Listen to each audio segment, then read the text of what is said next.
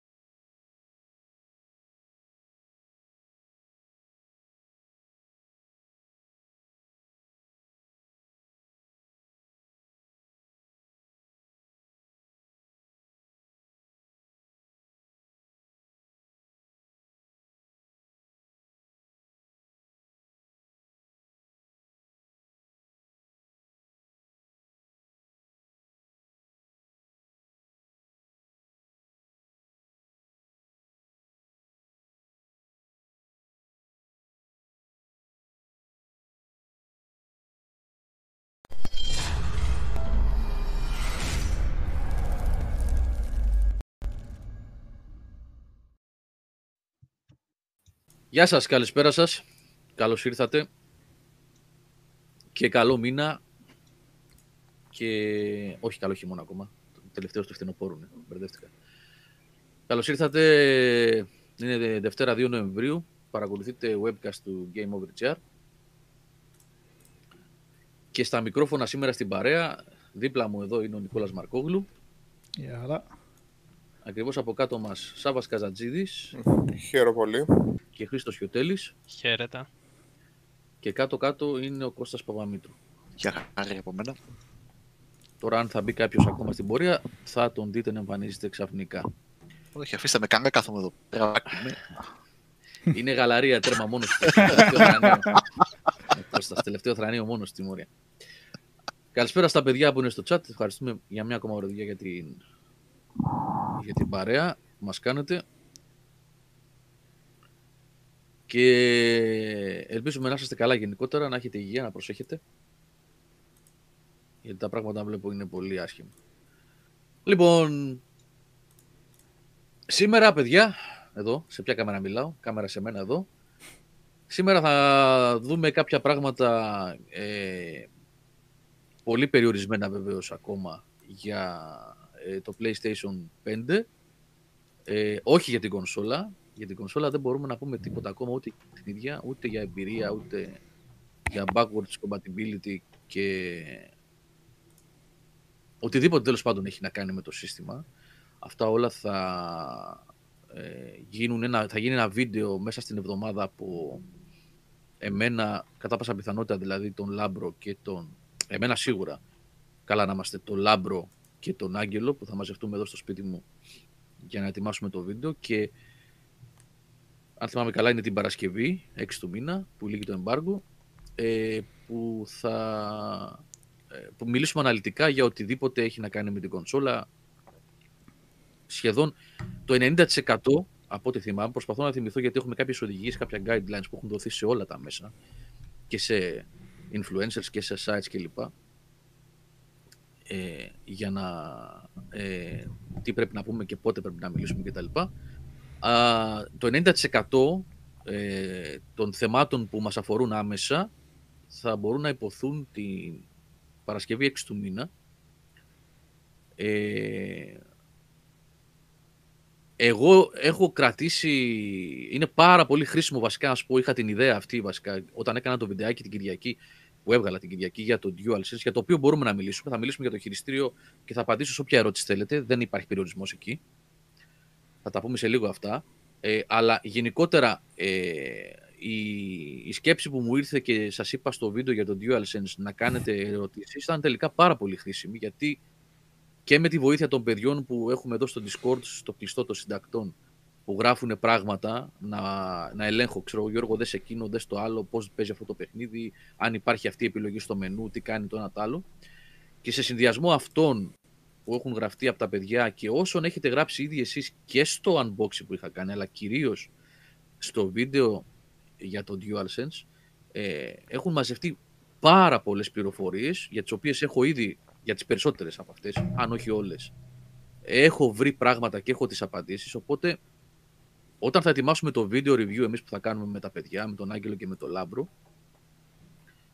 θα έχει και μια μορφή Q&A ας πούμε, δηλαδή εκτός από εντυπώσεις που θα ε, πω εγώ για ό,τι έχω την εμπειρία μιας εβδομάδας που θα έχω κλείσει τότε με την κονσόλα, ε, θα ε, απαντάμε και σε όλες τις ερωτήσεις που έχετε γράψει. Οπότε και σε αυτό το βίντεο τώρα και στο webcast, στα σχόλια, ε, μπορείτε ε, όταν θα τελειώσει, όχι στο chat, γιατί το chat θα χαθεί, σαν σχόλιο μπορείτε να γράψετε ερωτήσεις που τυχόν έχετε, απορίες, σκέψεις για την κονσόλα, οτιδήποτε και οτιδήποτε μπορεί να απαντηθεί από αυτά που θα δω εγώ αυτές τις μέρες που έχω δει ήδη και θα δω τις επόμενες.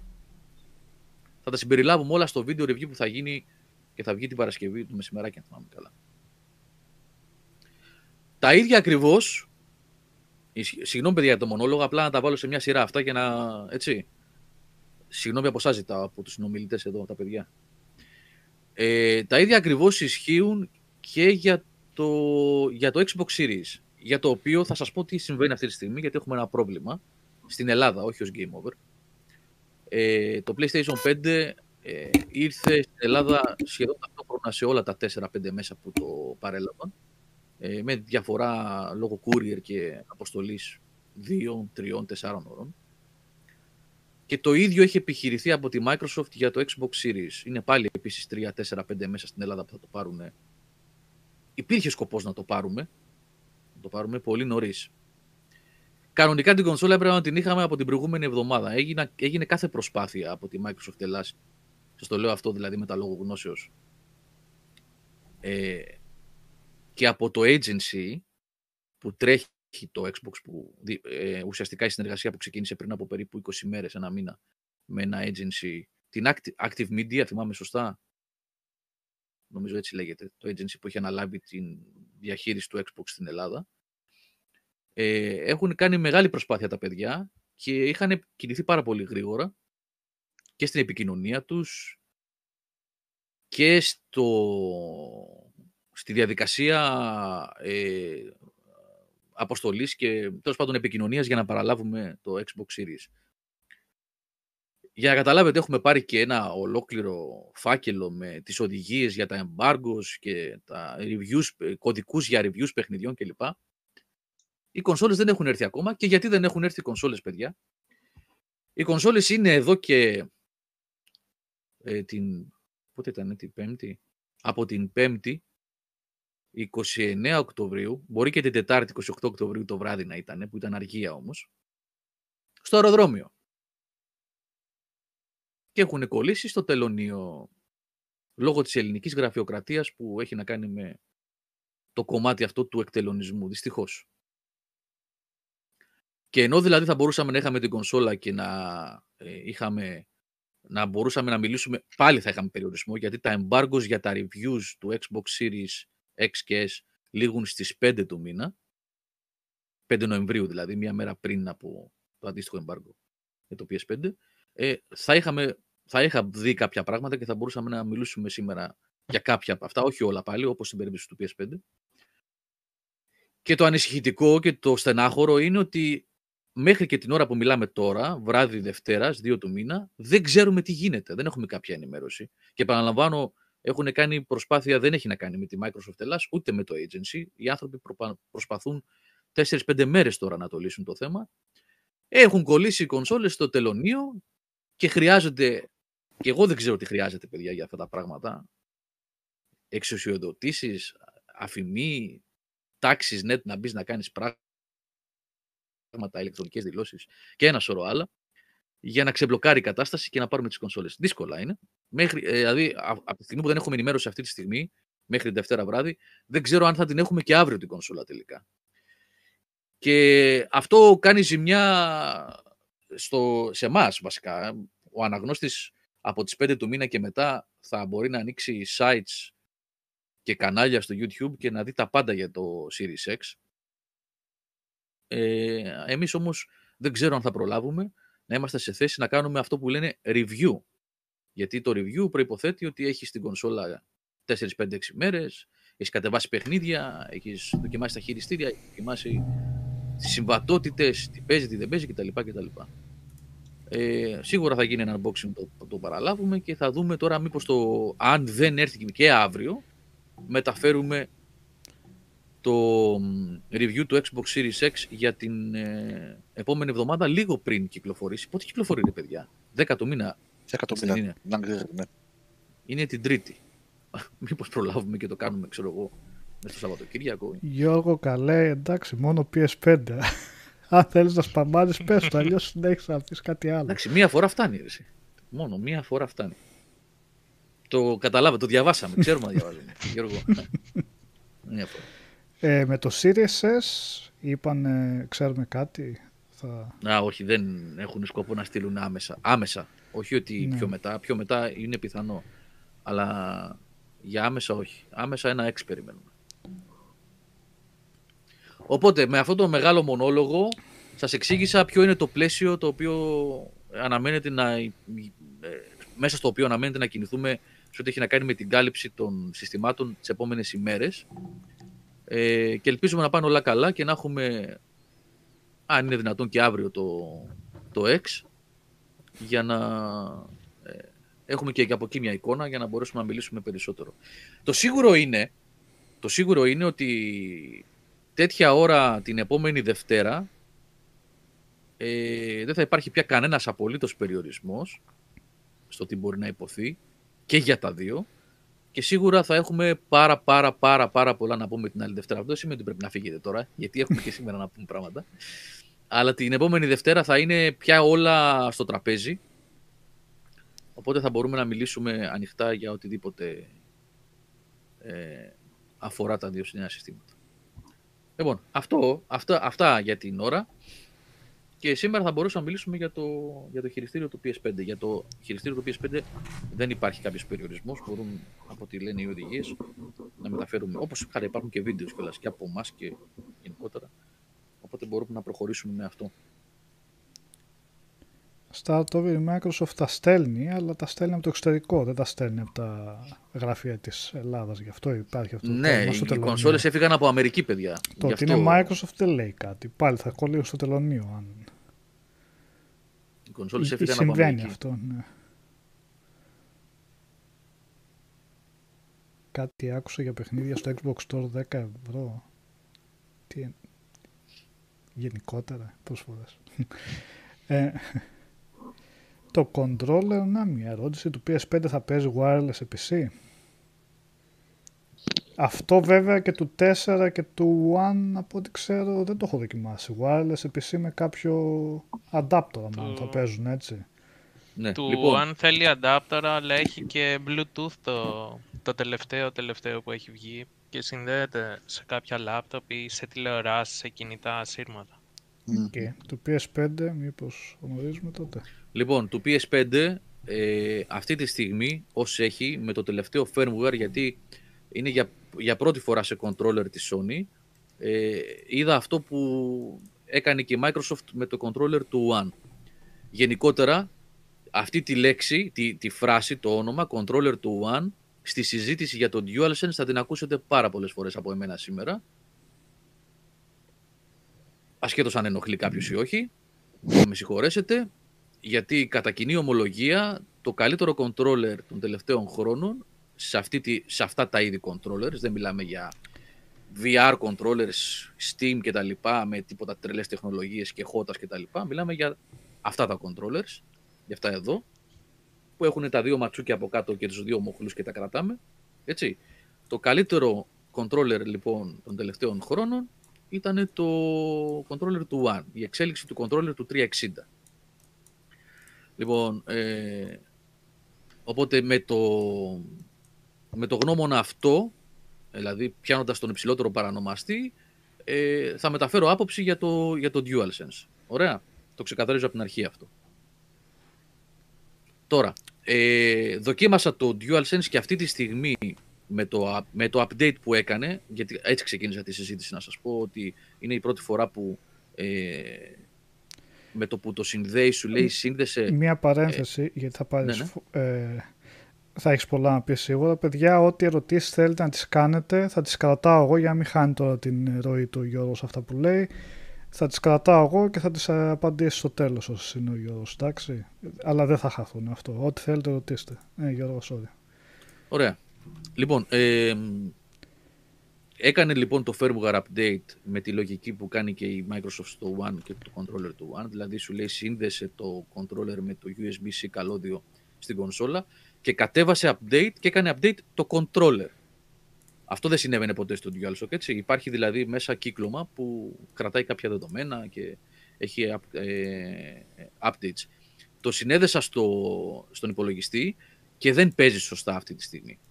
Στο- με- το έ- έβαλα και παιχνίδια στο Steam και δεν παίζει σωστά. Λειτουργεί, αλλά χρειάζεται configuration και προφανώς κάποιοι drivers δεν παίζουν σωστά.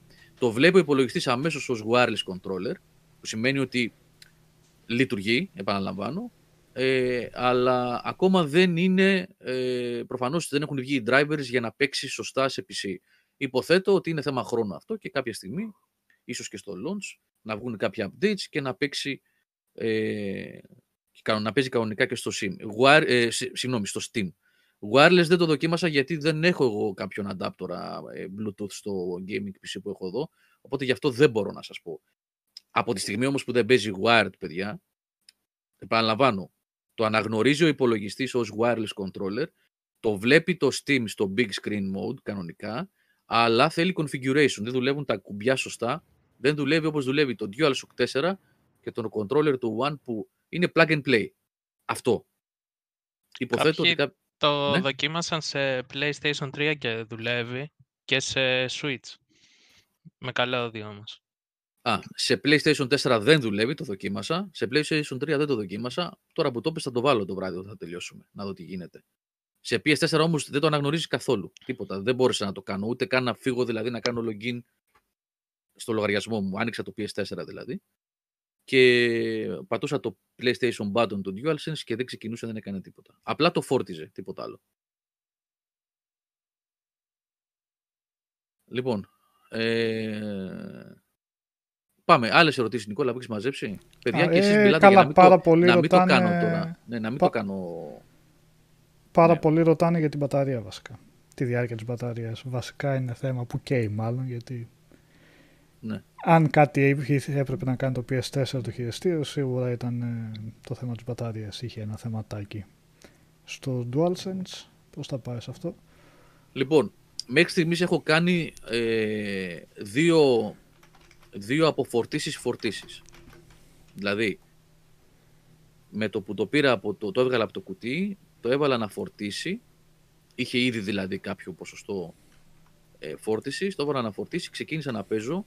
Στο πρώτο playthrough, στο πρώτο, στο πρώτο άδειασμα χρησιμοποιήθηκε πάρα πολύ. Θα σας πω για ακουστικά, ναι. Θα σας πω για ακουστικά. Α, Έχει να κάνει με την κονσόλα μου στα ακουστικά, δεν μπορώ να πω. Αυτό βάλτε το σε σχόλιο, Νίκο. Συγγνώμη που διακόπτω την ηρωή. Επειδή τα ακουστικά ενδιαφέρουν πάρα πολύ κόσμο για το 3D audio. Δοκίμασα, αλλά δεν μπορεί να υποθεί σήμερα αυτό γιατί έχει να κάνει με το review της κονσόλας. Γράψτε το σε σχόλιο να το κρατήσουμε για το review. Λοιπόν, εμ, η πρώτη αποφόρτιση έγινε παίζοντας ε, το Astros Playroom, το οποίο είναι ένα παιχνίδι που από την αρχή μέχρι το τέλος, οπουδήποτε και αν βρίσκεις, οτιδήποτε και αν κάνεις, λειτουργεί το controller μονίμως με την τεχνολογία haptic και με adaptive ε, triggers. Που σημαίνει ότι είναι μια τεχνολογία πολύ ενεργοβόρα, έτσι όπως φαίνεται. Ε, τα μοτέρ δουλεύουν συνέχεια με χίλιους δυο διαφορετικούς τρόπους σε όλο το controller παντού. Είναι τρομερό αυτό που συμβαίνει και τη αίσθηση που σου δίνει το χειριστήριο σε όλο το εύρος του. Και οι σκανδάλες το ίδιο. Οι δύο, έτσι, οι δύο σκανδάλες μόνο έχουν, είναι adaptive. Όχι τα clicks, όχι τα bumpers, όχι το L1 και R1 δηλαδή, αλλά το R2 και L2. Αυτά είναι. Έχουν αυτή την τεχνολογία. Ε, τελείωσε με, δηλαδή, με χρήση σε μενού, χρήση, αν, ανέβασε, κατέβασε παιχνίδια, ε, browsing τέλος πάντων και πάρα πολύ, περίπου 4 ώρες, ξέρω εγώ, Astroboot, το πρώτο, η πρώτη αποφόρτιση έγινε σε περίπου 8 ώρες. Άδειασε, έμεινε τελείως. Στο δεύτερο φόρτισμα, η φόρτιση δηλαδή περίπου για 3 ώρες χρειάζεται να φορτίσει τελείως, δηλαδή από τελείως άδειο σε μπρίζα το έβαλα, όχι πάνω στην κονσόλα, σε μπρίζα, ε, με το USB στο καλώδιο βεβαίως.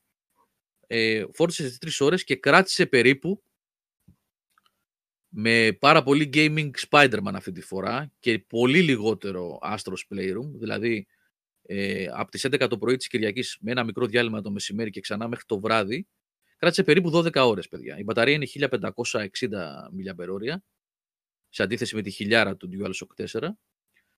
Ε, όπως καταλαβαίνετε, όλα αυτά τα νούμερα που λέμε τώρα είναι πάρα πολύ σχετικά, γιατί έχουν να κάνουν ε, υποκειμενικά πιο σωστά. Έχουν να κάνουν με το πώς το χρησιμοποιεί ο καθένας, πόσες ώρες το αφήνεις idle, τι δόνηση έχεις βάλει, γιατί έχει επιλογή, αν δεν θέλεις τα haptic και τα adaptive triggers, πας και τα κλείνεις, ή τα χαμηλώνεις, να μην είναι το μοτέρ δηλαδή να δουλεύει πολύ, να δουλεύει, να είναι πιο, πιο χαμηλή η αίσθηση όλων αυτών των, των λειτουργιών. Ε, οπότε, ε, το αν είναι 6,5 ώρες, 7 ώρες, 8,5, 12 ή 14 έχει να κάνει με τη λειτουργία έτσι, που κάνει ο, ο καθένας. Εμένα, σε δύο διαφορετικές περιπτώσεις, μία περίπτωση με browsing μενού λειτουργίες και πολύ παιχνίδι στο Astros Playroom που δουλεύανε τα μοτέρ στο full, γιατί το παιχνίδι είναι φτιαγμένο έτσι για να κάνει διαφήμιση σε αυτή την τεχνολογία, τερμάτισε στο 8ωρο. Στην άλλη περίπτωση, με Spider-Man που ήταν πολύ λιγότερη η ένταση του, της τεχνολογίας haptic και των adaptive triggers, χρησιμοποιούνται αλλά σε πολύ χαμηλότερο βαθμό, φτά- έφτασα στο 12ωρο. Οπότε μπορείτε να καταλάβετε περίπου που, που κινείται, έτσι. Πάνω κάτω. Αυτές οι, αυτές οι, οι περιπτώσεις όμως των ε, μπαταριών που είναι ενσωματωμένες και είναι καινούργιες θέλουν δύο-τρεις αποφορτήσεις για να έρθουν να πατήσουν τα, τα στοιχεία τέλος πάντων, να μπει σε μια ροή και να αποδώσει το μέγιστο που μπορεί να αποδώσει. Θα το δούμε αυτό. Είναι καλύτερη από το DualShock. Έτσι φαίνεται η μπαταρία, διαρκεί περισσότερο δηλαδή από το DualShock. Ε, ωστόσο θα πρέπει να βάλετε στην εξίσωση και, το, και τον παράγοντα haptic και adaptive triggers, haptic feedback και adaptive triggers, γιατί τρώνε, είναι ενεργοβόρα, πάρα πολύ ενεργοβόρα, χαρακτηριστικά. Οι δονήσεις μπορούν να κλείσουν, να τις κάνετε ό,τι- ό,τι θέλετε. Να τις κλείσετε, να τις χαμηλώσετε, έχει διάφορα στάδια αναλόγως πώς θέλεις να γίνονται. Γίνονται τα πάντα.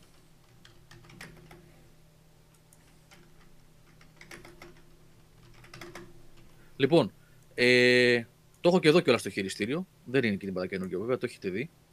Θα επιστρέψω σε αυτό που σας έλεγα προηγουμένως. Μισό λεπτάκι, συγγνώμη. Να φέρω και ένα Θα σηκωθώ, ζητώ συγγνώμη. Για να έχουμε και άλλα χειριστήρια δίπλα.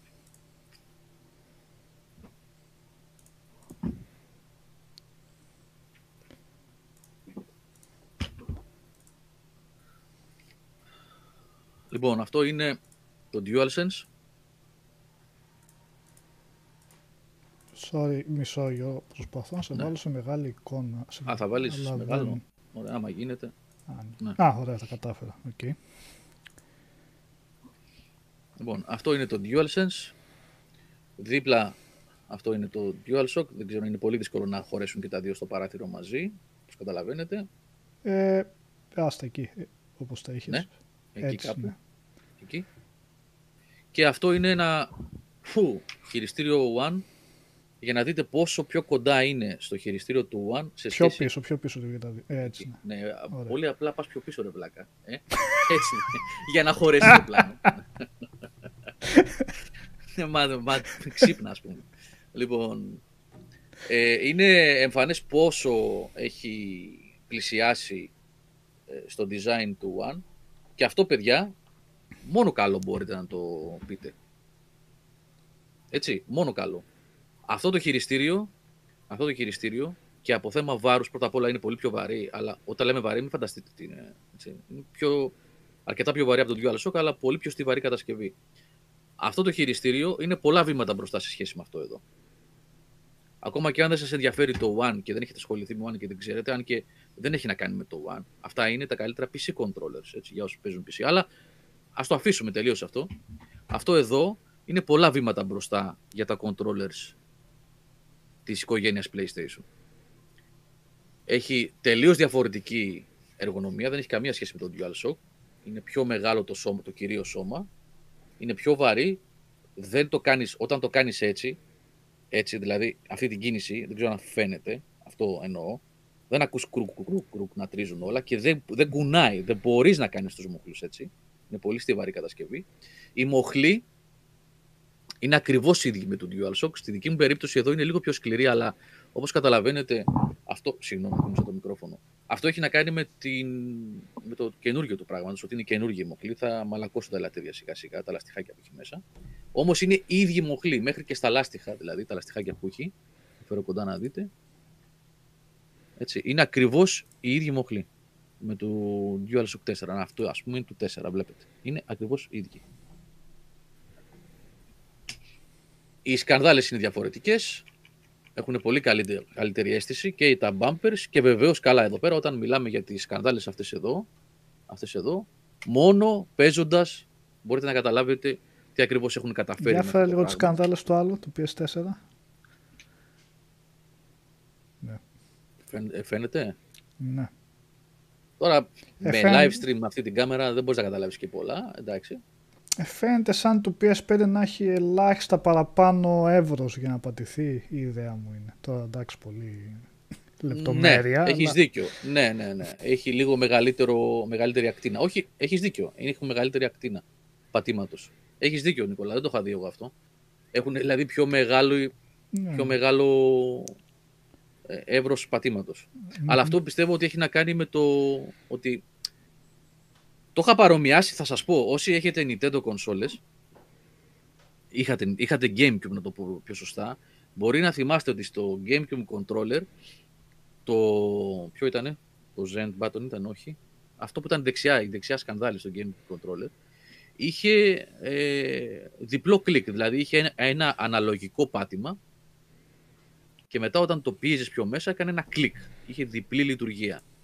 Φανταστείτε λοιπόν ότι κάτι παρά- παρόμοιο συμβαίνει με τις σκανδάλες του DualSense και τις δύο σε αυτή την περίπτωση, που όμως δεν είναι προκαθορισμένο, δηλαδή ότι είναι πατάς μέχρι εδώ και είναι μια λειτουργία και μετά κάνει ένα κλικ, αλλά καθορίζεται κάθε φορά από το πώς το έχει προγραμματίσει το παιχνίδι το developer και αλλάζει η η πίεση που πρέπει να ασκήσεις, σε ποιο σημείο θα πρέπει να ασκήσεις περισσότερη πίεση, έτσι, και πώς θα λειτουργούν μεταξύ τους. Δηλαδή, ε, μπορείτε να φανταστείτε τι θα κάνουν με... Βασικά, εγώ δεν μπορώ να φανταστώ γιατί το δοκίμασα. Στο Astro Playroom, Astro's Playroom έχει ένα σημείο που χρησιμοποιείς τόξο.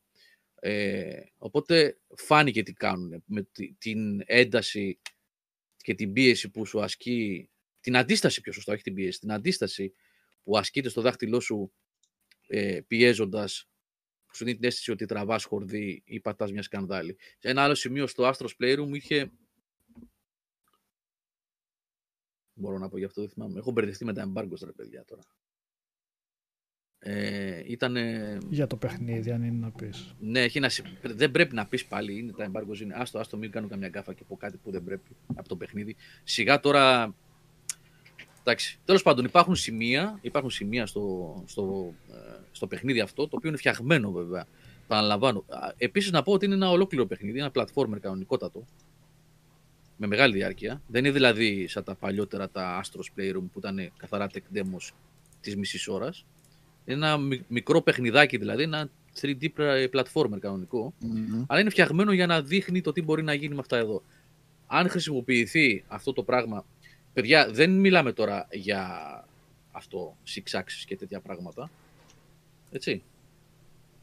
Αυτό είναι, είναι κά- είναι μια τεχνολογία δονήσεων, έτσι, που ουσιαστικά πηγαίνει τη δόνηση και τη διαπαφή με το παιχνίδι κάποια βήματα μπροστά. Αυτό είναι. Δηλαδή δεν είναι το gimmick το ότι ε, κάνω έτσι για να κουνήσω. Υπάρχουν και αυτά μέσα, αλλά ποιον ενδιαφέρουν. Υπάρχει και touchpad, αλλά είδαμε ότι ήταν glorified start button στο, στα παιχνίδια του PlayStation 4. Δεν χρησιμοποιήθηκε για κάτι άλλο. Και για first party παιχνίδια να κάνεις μόνο έτσι σε κάνα, δεν ξέρω και εγώ τι ας πούμε, ή να κάνεις έτσι για να στείλεις κάτι. Δεν μιλάω για αυτά εγώ. Και motion controls έχει αυτό το χειριστήριο και touchpad έχει. Δεν μας απασχολεί αυτό, δεν το σχολιάζω καν. Μιλάμε για το haptic που ουσιαστικά κάνει το χειριστήριο από εδώ μέχρι εδώ να είναι σαν ζωντανό και τις σκανδάλες που σου δίνουν μια ωραία αίσθηση ε, και προσαρμόζονται αναλόγως με το παιχνίδι κάθε φορά. Είναι πολλά βήματα μπροστά για τη Sony αυτό το χειριστήριο. Και ακόμα και αν τα κλείσετε όλα, δεν σας ενδιαφέρουν όλα αυτά κτλ. Ούτε haptic, ούτε σκανδάλες, ούτε τίποτα.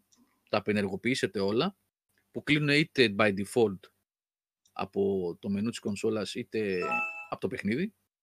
Έχετε ένα πολύ καλά σχεδιασμένο και κατασκευασμένο controller. Το κατασκευασμένο και το αν θα αντέξει το χρόνο και τα λοιπά προφανώς θα φανεί μετά από 6 μήνες. Δεν ξέρω αν θα χαλάσουν οι μοχλοί, αν θα φύγουν τα λάστιχα από εδώ ή όχι. Να σας προλάβω. Μιλάω για το πώς είναι όταν το παίρνεις καινούριο και τι αίσθηση σου δίνει. Από το PlayStation 5 αυτή τη στιγμή αυτό που με έχει κερδίσει περισσότερο είναι αυτό. Έχει και άλλα πολλά πράγματα που μπορούμε να πούμε και θετικά και αρνητικά, αλλά είναι αυτό που με έχει κερδίσει περισσότερο από όλα. Και δυστυχώς είναι μια περίπτωση, όπως είπα και στο βίντεο που ανέβασα χθες, ότι είναι μια περίπτωση VR. Θέλοντας να πω ότι ε, δεν μπορείς να καταλάβεις τι ακριβώς σημαίνει haptic feedback και πώς έχει εφαρμοστεί στο συγκεκριμένο παιχνιδάκι το Astros Playroom και πώς ενδεχομένως θα εφαρμοστεί σε άλλα παιχνίδια, αν εφαρμοστεί, αν δεν παίξεις για να δεις τι σημαίνει αυτό το πράγμα. Πώς η δόνηση, όπως είχαμε δει στο χειριστήριο του One, αυτό βέβαια είναι πρώτης γενιάς, δεν είναι το, αυτό που λέγει ο Χρήστος προηγουμένως, με το Bluetooth. Αυτό είναι Xbox One πρώτου controller, ε, γιατί τα controller του One βελτιώθηκαν στην πορεία, άλλαξαν πάρα πολύ. Δηλαδή του S και του X, του One S και του One X, δεν έχουν καμία σχέση με αυτό εδώ. Ε, ωστόσο και αυτό, ακόμα και αυτό, είχαν αυτή τη δόνηση στις σκανδάλες, που ήταν για racing παιχνίδια, ο Χρήστος σας τα πει καλύτερα αυτά, μεγάλη υπόθεση. Και ένα Grand Turismo 7 με χρήση γκαζιού φρένου που θα μεταβάλλεται ε, στο, στις σκανδάλες εδώ, θα λέει πολλά. Αυτά. Δεν ξέρω ε, αν έχει τίποτα ερωτήσεις που δεν έχω να πω κάτι άλλο. Κοντός ψαλμός είναι, θα το δείτε και μόνοι σας σε καμιά δεκαριά μέρες. Έχει 15. κάποιες ερωτήσεις. Ε, Ο Λουκ Σταμ ρώτησε αν το χειριστήριο φορτίζει μέσω USB αν υπάρχει και βάση φόρτισης. Υπάρχει. Εγώ δεν την έχω, αλλά υπάρχει. Docking Α, station. εξτρά, οκ. Όχι στο κουτί. Ναι, ωραία. Όχι, όχι, όχι. όχι. Ε, ο Γιώργος Γιωργάνης ρωτάει αν θα υποστηρίζονται τα adaptive triggers και το haptic feedback. Το αν θα υποστηρίζονται μάλλον αυτά τα δύο εξαρτάται από το παιχνίδι ή την πλατφόρμα που παίζει το παιχνίδι. Παραδείγματος χάρη Α, με, ναι, και από παιχνίδι σε παιχνίδι αν θα πρέπει να υποστηρίζεται ή θα, αν θα υποστηρίζεται και στο PC για παράδειγμα. Α, το δεν γνωρίζω. μπορώ να το ξέρω αυτό. Υποθέτω ότι έχει να κάνει με τους developers, αν θέλουν να το κάνουν αυτό το πράγμα. Και αν θα, δεν ξέρω, έχει να κάνει και με license. Ναι, δε- ειλικρινά δεν το, δεν το γνωρίζω αυτό. Δεν ξέρω αν θα χρησιμοποιηθεί σε PC games. Η Sony βγάζει PC games. Έβγαλε. Ναι. Δεν έβγαλε το Horizon, Horizon. πριν μερικούς μήνες. Είχε πει ότι θα βγάζει παιχνίδια στο PC από εδώ και πέρα. Δικά της, τα δικά της παιχνίδια δηλαδή. Οπότε, γιατί να μην χρησιμοποιηθεί μια τέτοια τεχνολογία αν κάποια στιγμή βγει το. Πώς λέγεται, Forbidden West. Πώς ναι, λέγεται; ναι, Forbidden West. Ναι, το Horizon το δεύτερο τέλος πάντων. Ε, γιατί να μην τη χρησιμοποιεί και στο PC αυτή την τεχνολογία; Θέμα software είναι. Το hardware το υπάρχει μέσα εδώ έτσι κι αλλιώς. Αν υπάρχει εντολή από το software να χρησιμοποιηθεί έτσι. Α, επίσης, ε, για παιχνίδια PlayStation 4 ε, χρησιμοποιείται κανονικότατα και οι δονήσεις είναι όπως το DualShock 4. Έτσι, έπαιξα δηλαδή παιχνίδια, έχω, δεν πρέπει να μιλήσω για την κονσόλα και για το backwards compatibility, αλλά χρησιμοποιείται τέλος πάντων και θα μείνω εδώ κανονικότατα με τα παιχνίδια του PlayStation 4. Αυτό εδώ. Κανονικότατα. Και οι δονήσεις του δεν είναι οι haptic, είναι οι φυσιολογικές δονήσεις που έχει το DualShock 4. Ε, λοιπόν, ο Λουκ Στάμ είχε ρωτήσει αν η δόνηση είναι διαφορετική από σε σημείο σε σημείο του controller, αλλά αυτό το απάντησες νομίζω. Ναι, ναι, τελείως διαφορετική. Μεταβάλλεται. Σου δίνει την αίσθηση, δεν ξέρω πώς το έχουν κάνει αυτό. Σου δίνει πρώτα απ' όλα η, ε, ο τρόπος που δονείται το χειριστήριο έχει, ε, είναι αναλόγως και με το που περπατάει ο χαρακτήρας αλλάζει. Και εγώ θα επαναλάβω ότι και το ηχείο που έχει πάνω, το ηχιάκι που έχει πάνω, συμμετέχει πάρα πολύ, έχει τεράστιο ρόλο στην, στην αίσθηση αυτή που σου δίνει ε, το που περπατάει ο άλλος, αν είναι άμμος, αν είναι μεταλλική επιφάνεια, αν είναι πάγος ή οτιδήποτε. Γιατί ε, έρχεται και συνοδεύει τη δόνηση, που είναι διαφορετική κάθε φορά, και σου μεταφέρει ακόμα πιο έντονα την ψευδέστηση της διαφορετικής επιφάνειας και της διαφορετικής δόνησης.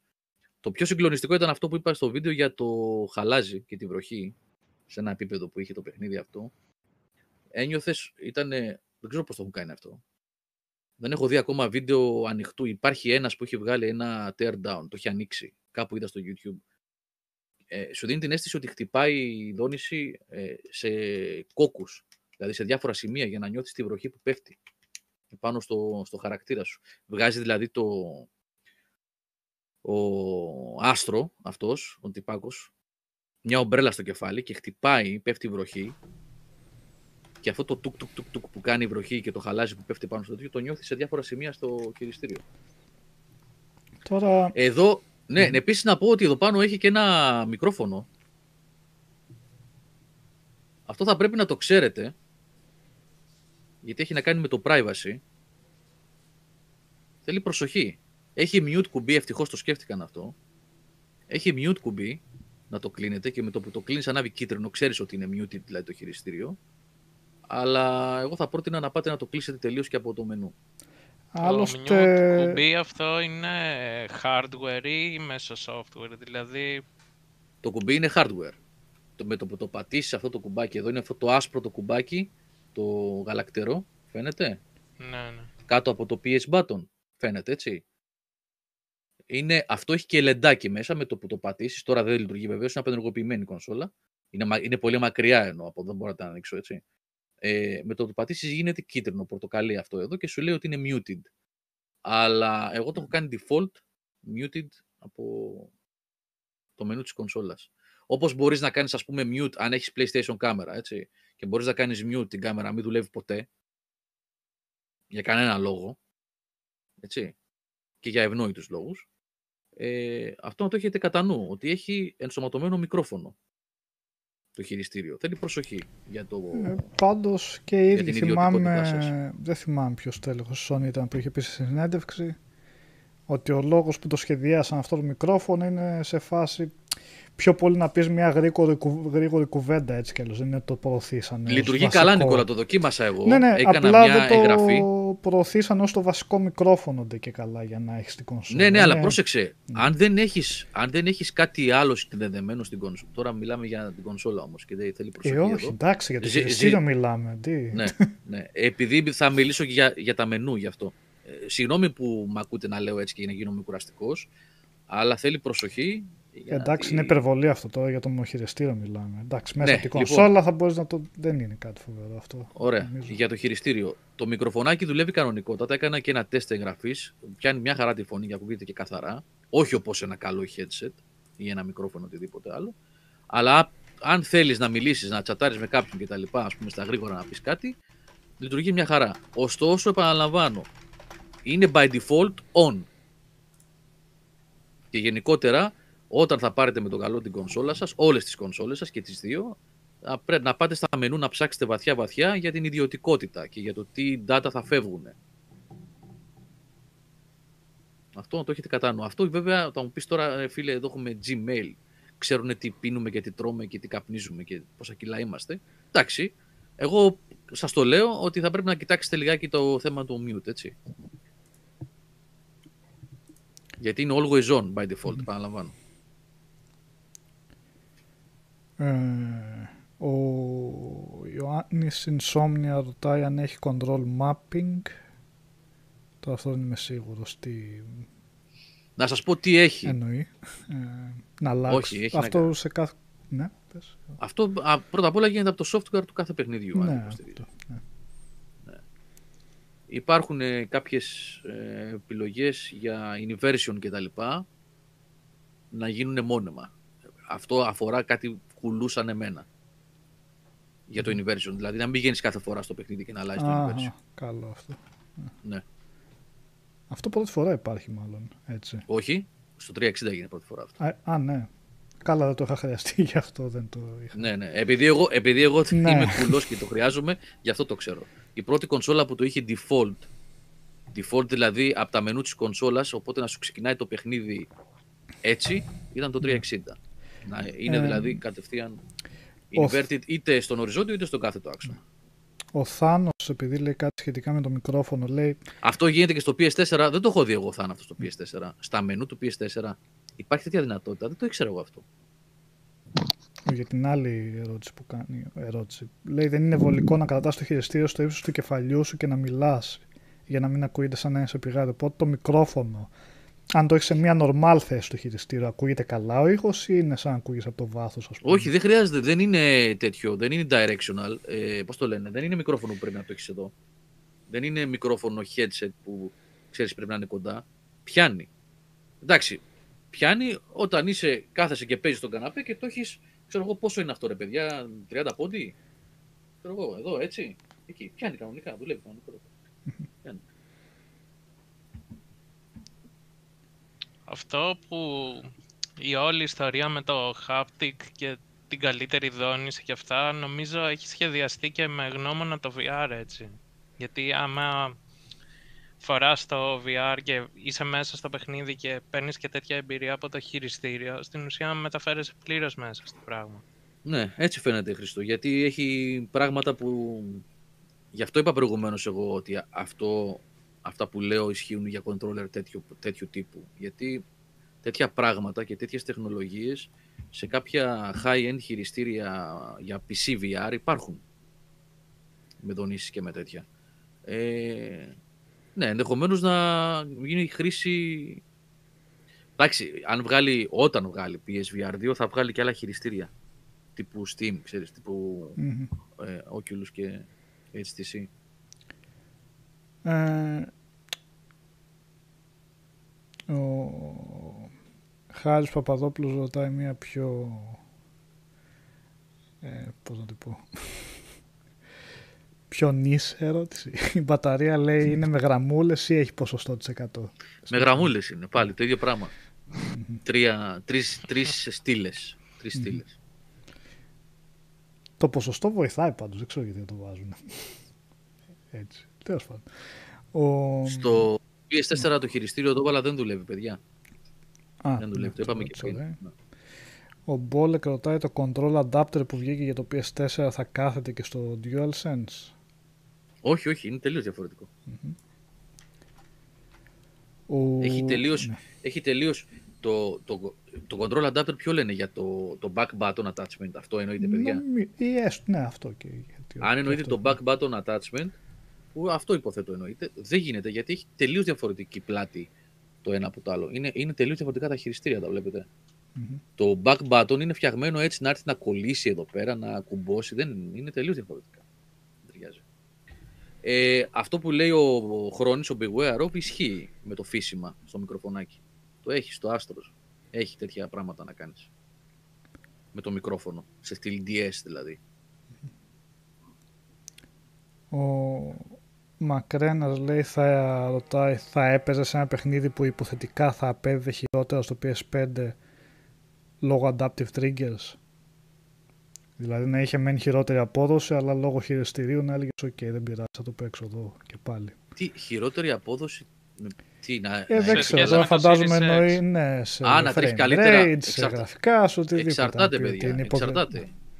Γιατί αν είναι ένα παιχνίδι τύπου μπαγιονέτα που στο PlayStation 3 δεν πεζόταν γιατί δεν πεζόταν γιατί έτρεχε με 10 frames, τι να τις κάνεις adaptive triggers; Καταλάβατε τι θέλω να πω. Αν ένα παιχνίδι τρέχει 4K στον έναν, ξέρω εγώ 1440p στον άλλον, εντάξει, δεν νομίζω ότι είναι πρόβλημα. Εκεί που είναι οι περισσότεροι μάλλον θα πάμε πάλι να παίζουμε. Εξαρτάται. Ε, εξαρτάται από το παιχνίδι, εξαρτάται από το πώς τρέχει το παιχνίδι. Αν παίζεται κανονικότατα και στη μία και στην άλλη περίπτωση, γιατί να έχει πρόβλημα. Όταν το παιχνίδι όμως έχει, όταν έχεις μια κονσόλα στην οποία τρέχει πραγματικά το παιχνίδι έτσι όπως πρέπει και στην άλλη δεν τρέχει, γιατί έχει γίνει λάθος στο development, γιατί η κονσόλα δεν είναι το ένα, τα έχουμε πει αυτά. Πού παίζονταν μια χαρά το Bayonetta στο PlayStation 3, ρε Πάλο Άλτο. Τα θυμάστε. Ε, παιδιά, έχουν περάσει χρόνια, αλλά να μην τα ξεχνάμε κιόλας. Ρε Σάβα, Λίγο πιο σπασμένο ήταν, όχι ότι δεν θυμάμαι, δεν ξέρω. Εγώ στο 360 εντάξει, με το 15 παίζα. frames έπαιζε το Bayonetta. Ξέρω ότι είχε λίγα θέματα. Το είχαν σε δώσει κάτι σε άλλο συγκρούσεις που στούντιο. έβλεπα. Ναι, Δεν δεν, θυμάσαι. δε- δεν, είμαι, δεν, δεν μπορώ να είμαι κατηγορηματικός ότι ήταν 15 frames ή 20 frames ή ότι έριχνε πολύ. Θυμάμαι μία σύγκριση τότε, όχι τις τόσο αναλυτικές που κάνει τώρα το Digital Foundry. Υπάρχει από το Θυμάμαι Digital Foundry για το σύγκριση. Bayonetta. Ναι, Ναι, ναι. θυμάμαι, θυμάμαι σύγκριση που έδειχνε ότι το, σα- το παιχνίδι ήταν σαφώς κατώτερο οπτικά και από άποψη ε, απόδοσης. Σύμφωνοι, φίλε Πάλο Άλτο. Βέβαια το ότι το τελείωσες. Τελειώσαμε πολλοί παιχνίδια τα οποία Καλά, εντάξει. ήταν χαμηλότερα. Ε, επαναλαμβάνω, δείτε λίγο στο Digital Foundry που είχε κάνει ένα αφιέρωμα στο Bayonetta στο PlayStation 3 στην πρώτη του έκδοση. Δεν ξέρω αν μεταφράσεις Σίγουρα θα το τι. τελείωσες. Δεν αμφισβητούμε ότι το τελείωσες, αλλή μόνο. Ναι, εντάξει, ήταν από τις χαρακτηριστικές περιπτώσεις πολύ κατώτερου port σε σχέση με την ε, έκδοση του 360. Τέλος πάντων, ε, Ναι. εντάξει, τώρα μην γυρίσουμε 15 χρόνια πίσω. Ε, απλά το είπα ως ένα κλασικό παράδειγμα που multi-platform παιχνιδιού ε, που ήταν κατώτερο στην έκδοση του PlayStation 3. Εγώ ε, αυτό, γι' αυτό το έφερα ως παράδειγμα. Τώρα, αν ήταν unplayable ή αν πυρόταν μια χαρά, αυτό είναι μια άλλη συζήτηση. Για να δούμε τι τέτοια παραδείγματα θα έχουμε σε αυτή τη γενιά. Ε, Εδώ στην ερώτηση του Γιώργου που λέει άμα είναι άμα μπερδεύει η θέση του drive και βάζει ανάποδα τα δισκάκια. Έχεις κάτι να πεις. ποιο, τι, δεν κατάλαβα. Λέει ότι η θέση του drive είναι λίγο περίεργη και ότι όπως το σκέφτεται Θέλετε να θα σας πω βάζει- εγώ τι έκανα; που Γι' αυτό το... γι' αυτό- γι' αυτό Εγώ το την, ρωτάω. πάτησα, εγώ, εγώ την πάτησα σαν χάνος τελείως. Εγώ την πάτησα σαν χάνος. Είναι θέμα κονσόλας αυτό και είναι εντάξει, δεν θα... εντάξει. Θα σας πω αυτό που αναφέρατε λοιπόν, γιατί δεν είναι και τίποτα φοβερό για την κονσόλα να το πούμε. Δεν είναι spec, δεν είναι χαρακτηριστικό. Έβαλα τρία παιχνίδια PS4 και δεν διάβαζε τίποτα. Άκουγα τον drive βου, να γυρίζει. Λέω, τι γίνεται ρε, που στην- τι, την πατήσαμε έτσι τώρα, δεν ξεκινάει, τι γίνεται, δεν παίζει τίποτα, δεν διαβάζει, βάζω κάτω of War, τίποτα. Βάζω τι έβαλα μετά, Final Fantasy, τίποτα. Έβγαλε αυτός ο δίσκος δεν διαβάζεται, αυτός ο δίσκος δεν διαβάζεται. Τι γίνεται. Ε, τα βάζα ανάποδα. Έβαζα δηλαδή την τυπωμένη πλευρά, εκεί που είναι το μάτι. Γιατί έτσι όπως είναι το drive, η πρώτη σου, η πρώτη σου έτσι, πώς να το πω, η, η, η, η μνήμη, ε, ως- βασικά η μυϊκή μνήμη, να το βάλεις με τη συγκεκριμένη φορά. Γιατί ε, νομίζεις ότι έτσι είναι το drive τοποθετημένο, αλλά είναι ανάποδα τελείως. Μμ. Είναι ανάποδα. Οπότε την πάτσα κι εγώ. Ποιος το έγραψε, ποιο παιδί το έγραψε, ο φίλος τέλος πάντων. Την πάτσα κι εγώ, σαν πρωτάρη. Τα βάζα ανάποδα τα δισκάκια. Μέχρι που λέω ρε, εσύ λες. Ναι. Και τα έβαλα και. Μπήκε, βγή- ε, βρήκα μάκρη. Ε, ο Ντελαμίσο, μια πιο γενική ερώτηση. Αν, τι αρνητικά θα έβρισκες από το χειριστήριο, αν έχει κάτι; Ε, κάτι που να πεις ότι θα ήθελε ίσως μια βελτίωση, ξέρω εγώ. Ναι, να Αυτό. σας πω. Επειδή θα ξανασηκωθώ και ζητώ συγγνώμη, αλλά πρέπει να σας το δείξω αυτό. Για να, το, για να δικαιολογήσω το αρνητικό του πράγματος. Υπόψη είναι ότι ερωτήσει κάνετε παιδιά να ξέρετε βασικά ότι δεν μπορούμε να μιλήσουμε για την κονσόλα γενικά. Μπορούμε να μιλήσουμε μόνο για το DualSense. Γι' αυτό δεν λέμε κάποιες ερωτήσεις που κάνετε. Ε, Λοιπόν, αν ε, αρνητικό μετά από θετικά και αρνητικά μετά από τέσσερις μέρες, Πέμπτη Παρασκευή, Σάββατο Κυριακή. Τέσσερι. Ναι, τέσσερις ή μισή μέρες. Μέχρι στιγμής μόνο καλά πράγματα για τον DualSense εγώ έχω δει. Αυτό που με ανησυχεί είναι αυτό που σας είπα προηγουμένως, ότι η μοχλή του είναι ακριβώς οι ίδιοι και στην αίσθηση, λίγο πιο σκληρή αυτή, αλλά επαναλαμβάνω γιατί είναι καινούργιο αυτό, και στα λάστιχα. Λοιπόν, κοιτάξτε εδώ, αυτό είναι το πρώτο μου ε, ή το δεύτερο, DualShock 4. Τα λάστιχα λιώσανε. Το βλέπετε εδώ; μ. Έχει μείνει μόνο πλαστικό. Στον έναν από τους δύο μοχλούς. Νομίζω φαίνεται καθαρά. Και γι' αυτό και στα άλλα μου DualShock που έχω που παίζω τα τελευταία χρόνια έχω βάλει αυτές τις ταπούλες, τα, τα λαστιχάκια. Τα... Αυτό εδώ φαίνεται ότι είναι ακριβώς το ίδιο. Ελπίζω να μην έχουμε τέτοια φαινόμενα. Να είναι άλλο το υλικό, άλλη παρτίδα, δεν ξέρω τι, και να μην, το, να μην έχουμε τέτοια φαινόμενα. Το έχουν πάθει πολύ αυτό, έτσι. Δεν είναι δηλαδή το παθά εγώ. Στα πρώτα DualShock και στα δεύτερα, σε πολλές παρτίδες, συνέβαινε αυτό εδώ. Αυτό με ανησυχεί, γιατί είναι ακριβώς η ίδια μοχλή. Η ίδια, η ίδια. Δηλαδή το ίδιο πράγμα. Στα χέρια, στα δάχτυλα, το ίδιο πράγμα. Αυτό. Ε, Κατά τα άλλα δεν μπορώ να πω ότι κάτι άλλο... Τα κουμπιά εδώ είναι ακριβώς ίδιας λογικής. Το, αυτό εδώ δηλαδή είναι το start ουσιαστικά. Έτσι, αυτό εδώ είναι το share που έχει αλλάξει και τώρα λέγεται, πώς λέγεται, create, θυμάμαι πώς το λένε. Αλλά το ίδιο, την ίδια λειτουργία έχουν. Αυτά τα δύο εδώ, τα πλαϊνά.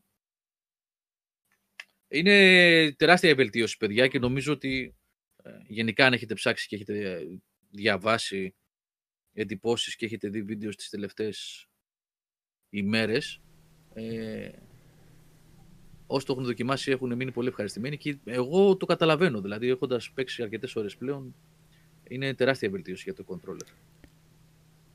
ε, αυτό που ρωτάει ο George Κατσάμπουλας, νομίζω πριν αυ- ο ίδιος ρώτησε για το δισκάκι. Όταν λέει το έχεις καθιστό, δηλαδή το PS5, πώς το βάζεις το δισκάκι, από ποια μεριά; Όταν το έχεις, Όταν το έχεις καθιστό το PlayStation. Οριζόντιο. Ε, sorry, οριζόντιο. ε, οριζόντιο, το βάζεις... Ε... Πω, πω, δεν θυμάμαι τώρα, έχω κολλήσει. Καλά, δεν πειράζει. οκ. με το Δεν τύπωμα πειράζει, προς τα εντάξει. πάνω. Ε, με το τύπωμα προς τα πάνω. Ναι, με το τύπωμα προς τα πάνω. Όταν είναι οριζόντια η κονσόλα, το, τύπο, το τυπωμένο είναι προς τα πάνω. Α, Εγώ όμως, Ε, άρα όταν είναι όρθια το βάζεις με το τύπωμα προς τα αριστερά. προς τα αριστερά, εγώ το βάζα προς τα δεξιά. Ε, και εγώ προς τα αριστερά, γιατί έτσι δεν Εγώ τις το βάλα βάζουμε προς τα τα Είναι αριστερά. δισκάκια. αντίθετη καμπύλη από εκεί, οπότε... Είναι Α, αντίθετα, α, α, είναι μάλιστα. αντίθετα από το... Ε, όταν... Κάτσε, κάτσε, θα Παιδιά- βάλω μια φωτογραφία την κονσόλα εδώ. Ναι. Ορίστε. Είναι λίγο αντίθετη Είναι λίγο Γραμμή. στο μάτι, παιδιά. Εμένα με μπέρδεψε γιατί στο μάτι ε, με πήγε δηλαδή, το χέρι μόνο του να του βάλω τη... Έλα για δες. Εμφανίστηκε ή ακόμα. Ναι, πρέπει να το βάλεις... Πώς το βάζεις στα δεξιά; Στο Δεν κυρίω θυμάμαι. σώμα δεν θα το βάζεις, ρε παιδιά. Ε; Προς τα πού είναι το μάτι, από την, από την έξω τη μεριά, από τον Σωστό, αέρα; σωστό. Ναι, αλλά το τύπωμα πάει Ναι, προς τα ναι. δεξιά. Δηλαδή Ακριβώς. να την, Ναι, να την ναι. κάνεις να κάτσει να είναι το DVD από την πάνω μεριά και να το γυρίσεις ανάποδα και να το βάζεις. Ο, το δίσκος, Blu-ray. ο, ο δίσκος πρέπει να μπει, πρέπει να μπει ε, Όπως το βλέπουμε δεξιά πρέπει να είναι το τύπομα. Να Αυτό πάω που να λέει δω ο λίγο- Σάβας ρε εσύ Γιώργο, το ματάκι αριστερά θα είναι στην κονσόλα προφανώς, όχι στο λεπτό. Τι έχουν Φαντάζομαι. μηχανισμό στα 4 χιλιοστά Ναι, τύχωμα αυτό, που έχει ναι. το... Λοιπόν, ζητώ συγγνώμη. Δεν είναι τέσσερα, είναι όλο το εξώκομμα Είναι- που είναι κάνει εξώκομμα εκεί ο αυτό. λόγω του Πάω λίγο πάνω drive. και έρχομαι. Πάω λίγο πάνω και έρχομαι. Αφορία. Μιλήστε λίγο. Ε, ναι. Να δω, λέει. Εντάξει. Η αφορία τώρα εδώ. Πρέπει να απαντηθεί. Ε, πάντως, Μου κάνει Βάλτε εντύπωση με. πάντως που λέει, αυτό που λέει ο... Έχει πώς ένα το λέει. εξώκομμα σε σχέση με το digital εκεί πέρα και κάνει Ε, μια καλά, δεν έχει τεράστια σημασία. κοιλιά προς τα έξω. Δεν έχει σημασία. Δεν μπορεί όλο αυτό να παίρνει μηχανισμό εκτός αν τον βάλανε εκεί πέρα. Ε, Έχει, έχει δίκιο. Ποιο- Δεν ξέρω, μου φύγε το μήνυμα. Δεν ξέρω ποιος το λέει. Δηλαδή να το βάζεις ανάποδα και να μην σου βγάζει μήνυμα ότι το βάλεις ανάποδα και να σου γράφει αυ- απλά είναι unreadable. πώς θα καταλάβει ότι γίνεται να καταλάβει ότι το έχεις ανάποδα; Ε, αφού δεν βρίσκει το κονσόλα. laser α, κανάλια να διαβάσει, βρίσκει τύπομα. Μου κάνει μεγάλη εντύπωση. Πρέπει να το δοκιμάσουμε και σε αυτές τις κονσόλες πώς γίνεται. Α, έτσι μπαίνει οριζόντιο. Κάτσε τώρα βλέπω πώς μπαίνει οριζόντια η κονσόλα. Εγώ γιατί είχα την εντύπωση ότι μπαίνει ανάποδα. Μπερδεύτηκα τώρα. Κάτσε να τη βάλω οριζόντια. ε, η κονσόλα πάντως ok, όμορφη, τη συνηθίζει το μάτι μου γενικά. Είναι ογκώδες και τα λοιπά, αλλά αν μιλήσουμε για το design δεν είναι για πλαγιαστά βασικά. Φαίνεται άσχημα λίγο, κάτσε. Θα τη βάλω καλά. Puzzle έχω κάνει εδώ πέρα. Το Πάμε για το- DualSense φαίνεται αρκετά άσχημο έτσι. Ποιο; Πάμε Η για το διχρωμία Pro. αυτή... Γιατί; Ε, Για ποια γραμμή λες, τι, sorry. Η Λέω, πάμε για το διχρωμία, Pro. λέω, στο DualSense. α, έτσι μπαίνει. Από κάτω ναι, μπαίνει απ' την το- άλλη εγώ νόμιζα ότι θα έμπαινε. Δεν το ήξερα. Είναι αρκετό το εξόγκωμα εκεί πέρα όμως. Για να δούμε που είναι το, Το βάζα ματάκι έτσι. τελικά. Αλλιώς θα το βάζα επομένως. Προς τα κάτω θα το βάζα τώρα το διάβασμα. Ναι, όπως θα βάζα σε ένα σωστά, DVD. ναι.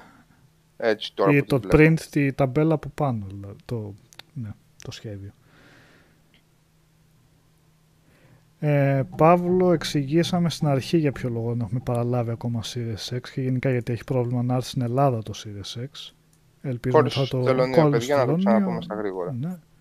Ελπίζουμε μέσα στην εβδομάδα να ξεκολλήσει. Ε,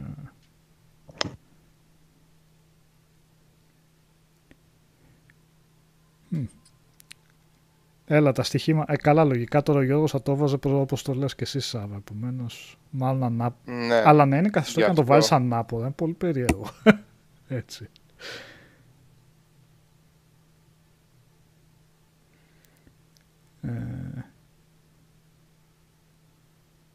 Στο, X, στο X υποθέτω, στο Series X υποθέτω ότι είναι πολύ λεπτό το τείχομα για να σκεφτείς να το βάλεις κατά έξω το δισκάκι. και πλαγιαστό το X μπαίνει και από τις δύο πλευρές. Όχι, όχι, μόνο από τη μία. Απ' την άλλη είναι που έχει αυτά τα κυκλάκια από πάνω για εξαερισμό. Ναι, αυτά τα κυκλάκια μπαίνουν και από τη μία και από την άλλη μεριά να το κάνεις, αφού είναι κύβος. Αυτό τι σχέση έχει. Όχι, από κάτω δεν έχει. Κυκλάκια είναι η βάση που δεν βγαίνει. Ναι, βρε, πλαγιαστό να το βάλεις. Ναι, πλαγιαστό μπαίνει, υποθέτω και από τη μία και από την άλλη. Α, θα στο μπαίνει. πλάι λες, όχι. Ναι, ναι, ναι. ναι. Ε, όχι να το Όχι. βάλεις ανάποδα, Νομίζω, είπαμε. νομίζω έχει και εκεί... το κάψεις. Έχει και εκεί ποδαράκια από τη μία μεριά του. Νομίζω έχει κάτι σαν ποδαράκια, κάτι σιλικόνης. Οπότε πάλι μπαίνει μόνο από τη μία πλευρά. Κάτσα να δω Θα το πώς δούμε σε 8, σε 7 μερούλες. Horizontal, Ελπίζω το να μην έχουμε κάνω να τίποτα. βάλω λίγο και το, να, το Series X. Λευκός καπνός. Να τα σ- Σου έστειλα για Series φωτογραφία, X, Νικόλα. Α, ε, ε, το έχω. Καλά τώρα το έχει κάνει... Τέτρις το έχει κάνει. Ε, το... σαν νίντζα το πέταξε εδώ πέρα. Ε, Λες και είναι στην κίνηση, έτσι. Κάτσε τώρα να το βάλω. Είναι και θολή η φωτογραφία. Ωραία, θα βγάλω όλα τα υπόλοιπα τώρα από εδώ. Ε, που, που, που, που, που, να το. Έχει, ε, sorry παιδιά, μισό. Ε, βάλει και την κάμερα στο μεταξύ, Γιώργο, αν θέλεις.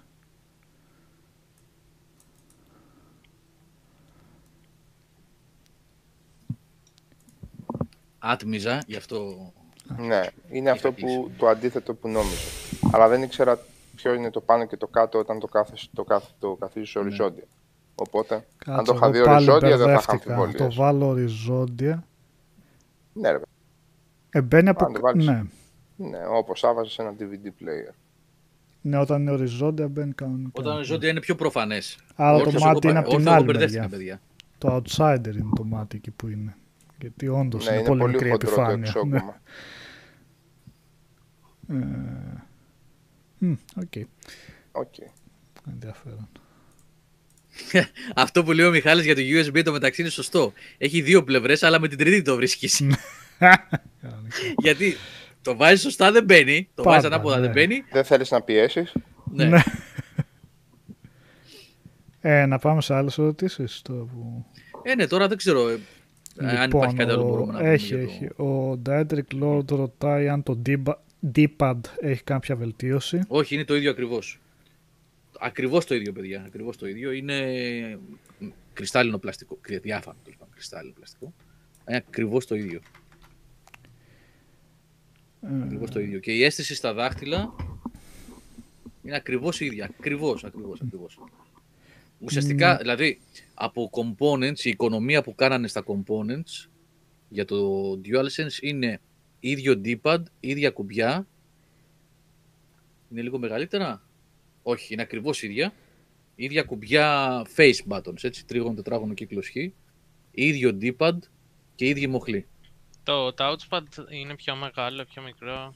Είναι πιο μεγάλο και κάνει αυτό το άνοιγμα, είναι τραπεζοειδές. Είναι πιο μεγάλο από το DualShock. Εδώ φαίνεται νομίζω. Βλέπεις είναι πιο μεγάλο. Και αυτό, αυτό εδώ ανάβει εδώ πέρα. Γίνεται μπλε, άσπρο τα λοιπά, αναλόγως με το παιχνίδι. Είναι το αντίστοιχο δηλαδή, όπα συγγνώμη δεν το έδειχνα τόση ώρα, το είχα χαμηλά. Εδώ ανάβει και έχει και ένα ε, λεντάκι εδώ κάτω που σου δείχνει ποιος player είσαι. Εγώ δεν έχω δεύτερο χειριστήριο για να δω πώς φαίνεται όταν είσαι player 2, αλλά νομίζω ότι ανάβουν 2, 3, 4 κτλ. Εδώ κάτω έχει ένα λεντάκι λευκό δηλαδή. ενεργοποίηση Μπροστά και φως δεν έχει δηλαδή. Αυτή Εδώ την μπροστά όχι, ηλικιότητα. όχι. Είναι το Πάλι USB-C φόρτιση. Το φωτάκι αυτό δεν ήταν, δεν είχε να κάνει με την κάμερα, με τα motion controllers. Όχι. Ναι, το είχαν Άρα βάλει για εδώ τα Έχει Δεν motion παίζεις. controller. VR παιχνίδια δεν παίζεις με αυτό εδώ. Άρα δεν έχει motion controller αυτό. Έχει motion control σε αυτό. Έχει Α. six axis τεχνολογία μέσα. Okay. Αλλά VR δεν παίζει με αυτό εδώ γιατί δεν το αναγνωρίζει η PlayStation κάμερα. Άρα για να παίξεις με το VR που υπάρχει συμβατότητα πρέπει Ναι, να θέλεις έχεις το το PS4. Ναι. Καλά. Ε, Για ναι, το γιατί αυτή τη VR στιγμή το VR, το PSVR χρησιμοποιείται βάσει backwards compatibility από όσο ξέρω. Οπότε όλο το hardware και τα παιχνίδια αυτή τη στιγμή νομίζω θεωρούνται ως backwards compatible με το PS5. Ναι, ναι, ναι. ναι. Από την Όλοι. άποψη ότι ακόμα δεν έχουν βγάλει το σωστό hardware για το PS5. Το οποίο από ό,τι αν θυμάμαι καλά είχαν πει σε δηλώσεις ότι μάλλον θα κάνουμε δύο χρόνια για να το δούμε το καινούργιο Ναι, ναι. PSVR. Τώρα, πριν μερικές μέρες βγήκε αυτή η είδηση Ναι. ότι θα τουλάχιστον δύο Ναι, χρόνια. και επίσης αυτή την εβδομάδα είπαν ότι το Hitman 3 του PS5 δεν θα έχει PSVR. Θα πρέπει να πάρεις το Hitman Το 3 PS4. για PlayStation 4 για να παίξεις PSVR.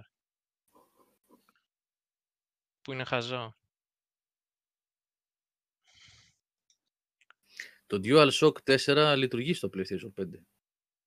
Κανονικότατα λειτουργεί. Μα δεν είναι μια είδηση αυτό. Το είχαν πει από την αρχή. Στα παιχνίδια του PS4 όμως. Ναι, ναι, ναι. Στο παιχνίδι του PS5 δεν μπορεί να παίξει. Τώρα στο Spider-Man για παράδειγμα θα μπορεί να παίξει. Είναι, είναι περίεργος γιατί το Spider-Man. Spider-Man? Το Miles PS5. Morales. Ναι. Γιατί βγαίνει και στο PS4. Άρα αυτό Όχι, τι δεν μπορεί. θεωρείτε ότι. Για ποιο λόγο; Εντάξει, μικρό το κακό βέβαια. Αν πάρεις PS5 εννοείται ότι θα έχεις και το χειριστήριο. έχει- Απλά είναι περίεργο να μην. Με, ε, ε, δεν, εγώ έβαλα το DualShock 4. Παίζει κανονικά στο PS4. Παίζει παντού σε μενού, τα πάντα. Αλλά όχι σε παιχνίδια. Εκτός από τα backwards compatible, έτσι. Ε, συγγνώμη, όχι σε παιχνίδια του PS5. Ναι. ναι. Εννοείται ότι παίζει όλα το PS4, ναι, εννοείται.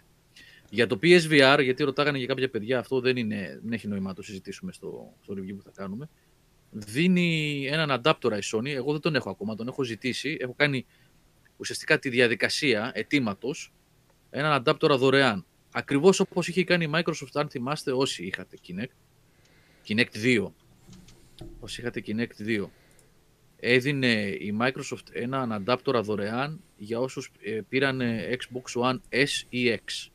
Γιατί δεν υπήρχε πλέον το όλο σύστημα το ενσωματωμένο που υπήρχε στο πρώτο One, στο μεγάλο δηλαδή, στο, στο μαύρο ε, και έδινε δωρεάν τους adapters για όσους είχαν Kinect. Ε, ένα αντίστοιχο πρόγραμμα έχει ξεκινήσει η Sony τώρα. Δίνετε το barcode του PSVR που έχετε, το οποίο βρίσκεται πίσω στον επεξεργαστή, στο κουτάκι το μαύρο, το μικρό αυτό δηλαδή του PSVR, σε μια συγκεκριμένη σελίδα μέσα στο site της, ε, της Sony.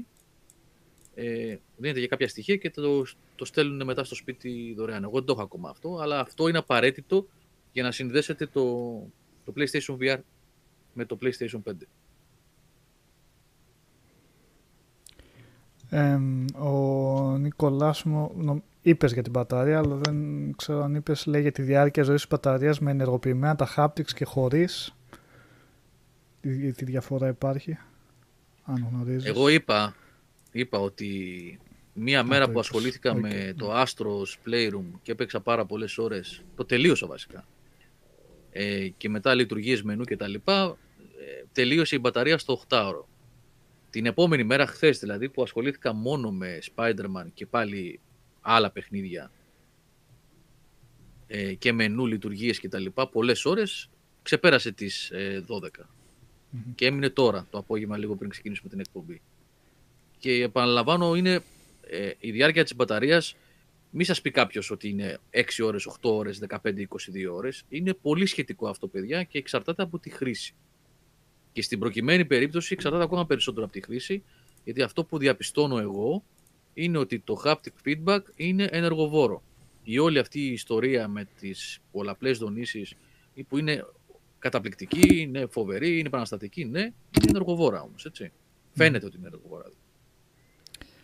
Ο... Αν τα κλείσετε όλα, γιατί έχει λειτουργία, ο Χάρης Παπαδόπουλος λέει δοκίμασε και με κλειστά τα features, γιατί μπορεί να κλείσει τα φωτάκια, μπορεί να τα κλείσει όλα. Ε, υποθέτω, παιδιά, η λογική λέει ότι κλείνοντας όλα αυτά τα πράγματα, ε, θα, θα πάρεις ώρες επάνω. Θα πάρεις δύο, τρεις ώρες, ξέρω εγώ, δεν ξέρω πόσο μπορεί να είναι, θα πάρει όμως παραπάνω. Oops, sorry. Ε, ο Χρήστος Φουτσίτζης, νομίζω το απάντησες βέβαια, λέει αν πάρω μόνο το DualSense δουλεύει στο PS4. Στο PS4 το έβαλα, δεν δουλεύει. Τώρα τα παιδιά μου πάνε εμένα για το PS3. Δεν ξέρω πώς γίνεται αυτό. Δεν το έχω δοκιμάσει, θα το δω. Αλλά PS4 το έβαλα, δεν ξεκινάει καθόλου. Δεν συνδέεται καθόλου. Καλώδιο δηλαδή το έβαλα και δεν. Ε, Τουλάχιστον να παίρναμε ένα DualSense να παίξουμε σαν άνθρωποι τα παιχνίδια του PS3 που μας έμειναν. Α, ναι, καλά. Κάτι Στο, είναι και P- αυτό. στο, Αν PS, δουλεύει. στο PS3 μπορείς να βάλεις και το DualShock 4. Σάβα. Παίζει κανονικά. Ναι, αλλά το δικό μου έχει καταστραφεί το 4. Α, Οπότε αν είναι να πάρω. ναι. Αλλά να πάρω κάτι που δεν θα παίζει στο 4 μετά. Πω. Τι καταστροφή είναι αυτή. Γιατί δεν παίζει στο 4, δεν καταλαβαίνω. Για το βάρος που λέει εδώ ο Μακρένας είναι πιο βαρύ από το ναι, είναι αρκετά πιο βαρύ. στήριο του One. Τώρα, παιδιά, δεν έχω, δυστυχώς δεν έχω καμία ζυγαριά κουζίνας. Τώρα θα μου πεις τι μας λες. Αλλά έτσι για... Τι να σας πω. ε, Στο εντάξει, χέρι είναι είναι- πιο είναι- βαρύ. οκ, ναι. Αρκε, αρκετά πιο βαρύ. Αρκετά, δεν ξέρω τώρα. Είναι όμως, ε, δεν είναι, το πιο βαρύ δεν σημαίνει ότι απαραίτητα. Αυτό βέβαια έχει να κάνει με τον καθένα τι θέλει. Γιατί κάποιοι, κα- κάποτε κάποιοι λέγανε ότι δεν θέλω six axis γιατί είναι σαν να κρατάω φελιζόλ. Και συμφωνώ. Ήταν γελίο αυτό το πράγμα ότι δεν είχε τίποτα μέσα το six Ε, axis. θέλει και λίγο βάρος, ναι, εντάξει. Ναι. Άλλοι μπορεί να σου πούνε, εμένα με, με κουράζει. Δεν ξέρω τι να σας πω. Πάντως είναι πιο βαρύ από τον DualShock. Μμ. Είναι πιο βαρύ. Γιατί έχει και μεγαλύτερη μπαταρία κιόλας, παιδιά, και έχει πολύ περισσότερα μοτέρ μέσα, έτσι. Έλα, επειδή ε, τάσο την έχω κρατημένη τη ζωή, την ερώτησή σου, αλλά επειδή φαγώθηκε εμφανιξιακά, ρωτάει σου αρέσει το άσπρο, τι χρώματα θα ήθελες να δεις; Ε, όχι, εμένα μου αρέσει το άσπρο μαύρο που έχει. Είναι ωραίο. Εμένα, εγώ για καταλάβετε, το controller που χρησιμοποιώ και στο One είναι ακριβώς ίδιο, ένα άσπρο μαύρο. Στο One X που έχω. α- αυτό το, αυτός ο συνδυασμός, τώρα θα μου πεις λερώνει και κάνει, εντάξει, οκ, δεν παίζουμε και έχοντας σκάψει τον κήπο πριν, πλένεις τα χέρια σου. Αλλά ε, αυτός ο συνδυασμός μου αρέσει εμένα. Και είναι ακριβώς, ακριβώς τέτοιο και φαίνεται στη φωτογραφία νομίζω κάπου που έχω βγάλει για το βίντεο. Από κάτω στο, στο τραπεζάκι μου έχω ακριβώς το ίδιο στο One. Μ' αρέσει πάρα πολύ αυτός ο συνδυασμός. Είναι ρε παιδί μου, εντάξει, ουδέτερο πράγμα, ωραίο. Τώρα, παιδιά, δεν θα μείνουν εδώ. Πιστεύετε ότι ένα χειριστήριο θα βγάλει μόνο. Φτάσαμε τώρα και το DualShock 4 έχει μέχρι και στρατιωτικό καμουφλάζ, ό,τι θέλεις βγάζει. Εντάξει. Ναι, τα share και options πατούνται πιο εύκολα γιατί δεν ξέρω τώρα αν με αυτή την κάμερα θα μπορέσει να φανεί τώρα σε stream. Ε, δεν υπάρχει περίπτωση να φανεί, θα προσπαθήσω. Βλέπετε που ε, δεν βλέπετε. Έχει θολώσει τελείως, έχει χάσει το focus. Τέλος πάντων, τα κουμπάκια share και options που είναι ένα εδώ και ένα εδώ βγαίνουν, είναι πιο πάνω από το σώμα του χειριστηρίου, από το πλαστικό. Προεξέχουν λίγο. Σε αντίθεση με το DualShock που είναι σχεδόν χω, χωμένα μέσα. Εδώ, να, το DualShock φαίνεται γιατί είναι και μαύρο με κόκκινο και κάνει, κάνει αντίθεση. Ενώ αυτά είναι πιο έξω. Προεξέχουν λίγο. Να, α, εδώ μπορεί και να το πέτυχα λίγο. Φαίνεται. Να το. Λίγο θολό, παιδιά, συγγνώμη, αλλά φαίνεται ότι προεξέχει. Πατήστε πιο εύκολα, ναι. Ο... Ναι, ναι, Lightbar είπαμε δεν υπάρχει στο, Dual- στο DualSense, έτσι. Όχι, δεν έχει light bar Δεν μπροστά. Ε, ανάβουν αυτά τα δύο, οι δύο χαρακές εδώ ανάβουν με χρώμα. Εδώ. Το Και το οποίο κάτω τα είναι έχει απλά το- για design πλέον. Ένα λεντάκι ναι, για το... Ε, για παιχνίδια που ρωτάει ο Κωνσταντίνος εδώ, αυτή τη στιγμή έχουμε δύο PlayStation 5 παιχνίδια. Το Astro's Playroom και το Miles Morales.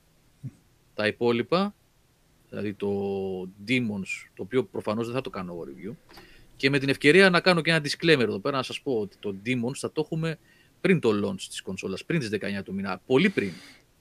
Ε, δεν θα βγάλω review, για το Spider-Man θα βγάλω review γιατί το πρώτο Spider-Man το έχω τελειώσει.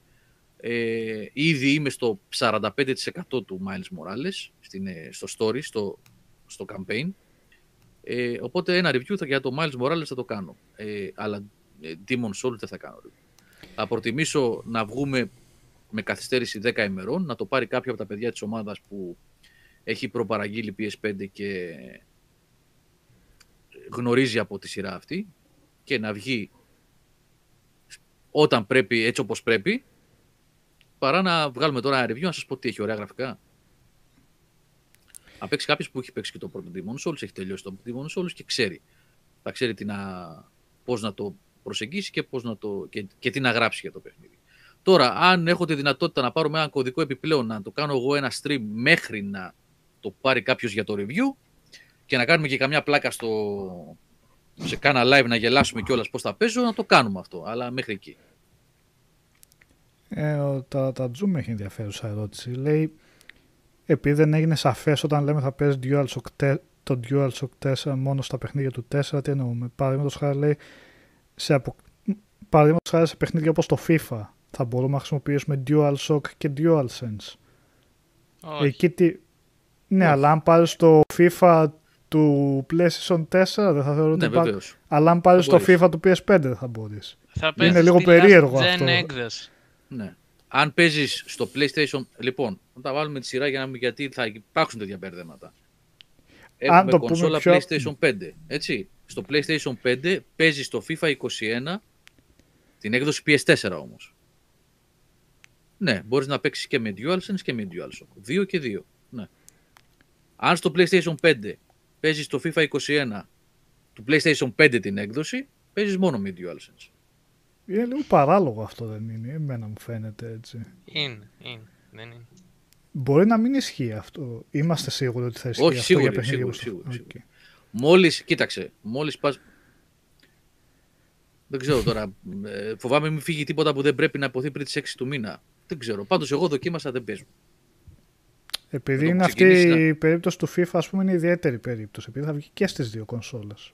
Νομίζω ότι θα είναι, δεν έχει σημασία, και το Spider-Man βγαίνει και στις δύο κονσόλες. Αλλά βγάζει Ναι, αυτό μήνυμα να μου ότι πεις, ναι. για να παίξεις παιχνίδι PlayStation 5, ε, μάλλον Απλα Ναι. το Spider-Man λέμε ότι δεν έχει σημασία γιατί μόνος παίζει στο παιχνίδι, οπότε χειριστήριο θα έχεις έτσι κι αλλιώς. Όχι, Στην δεν έχει. περίπτωση Άμα του έχει FIFA. δώσει οδηγία η Sony Νικόλα ότι στο PS, του PS5 τα παιχνίδια θα υποστηρίζουν μόνο DualSense, τελείωσε. Αυτό θα είναι οριζόντιο.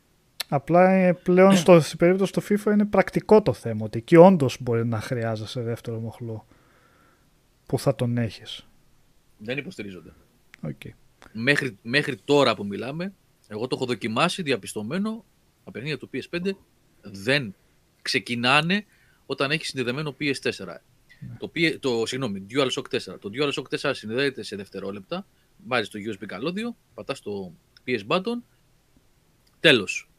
Synchronized. Βγάζεις το καλώδιο, μενού, επιλογές, media, παιχνίδια PS4, ό,τι θέλεις κανονικά λειτουργεί το DualShock 4. PS5 όχι. Για user interface, ελληνικά, μενού και όλα αυτά που ρωτάτε παιδιά, στις 6 του μήνα, όχι σήμερα. Ε, Όχι οκ. σήμερα, δεν μπορούμε να πούμε γι' αυτά. Σε άλλες ερωτήσεις, ο Νίκος Ούτε Μεν... θορύβους, ούτε τέτοια πράγματα, παιδιά. Όλα αυτά τα έχω σημειώσει, παραλαμβάνω, για παιδιά που μπήκανε πιο μετά στην εκπομπή. Μμμ.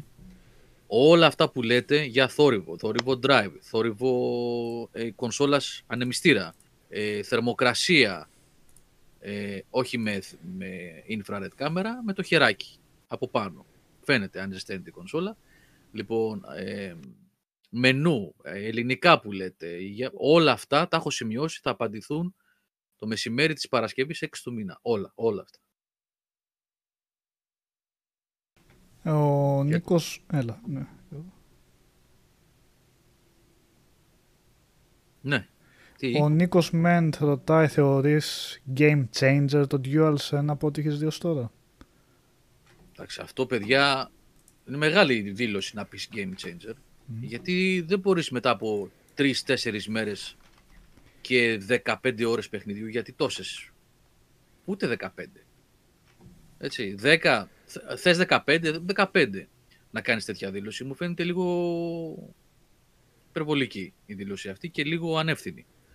Αλλά ότι είναι επαναστατικό αυτό το πράγμα, το πώς το έχουν φτιάξει, είναι. Αυτό μπορώ να το, να το πω, έχοντας παίξει αυτό, ότι αυτή η αίσθηση που δίνει αυτό το χειριστήριο είναι πρωτόγνωρη για τέτοιου είδους χειριστήρια. Τώρα, το αν είναι game changer θα φανεί εκ του αποτελέσματος. Πόσο θα, γιατί πρέπει να, εφ- να βρει εφαρμογή αυτό το πράγμα. Άμα είναι να το παίζουμε, να, να χρησιμοποιηθεί όλη αυτή η τεχνολογία σε πέντε exclusive τίτλους της Sony, είναι καλοδεχούμενο μεν, αλλά δεν είναι game changer.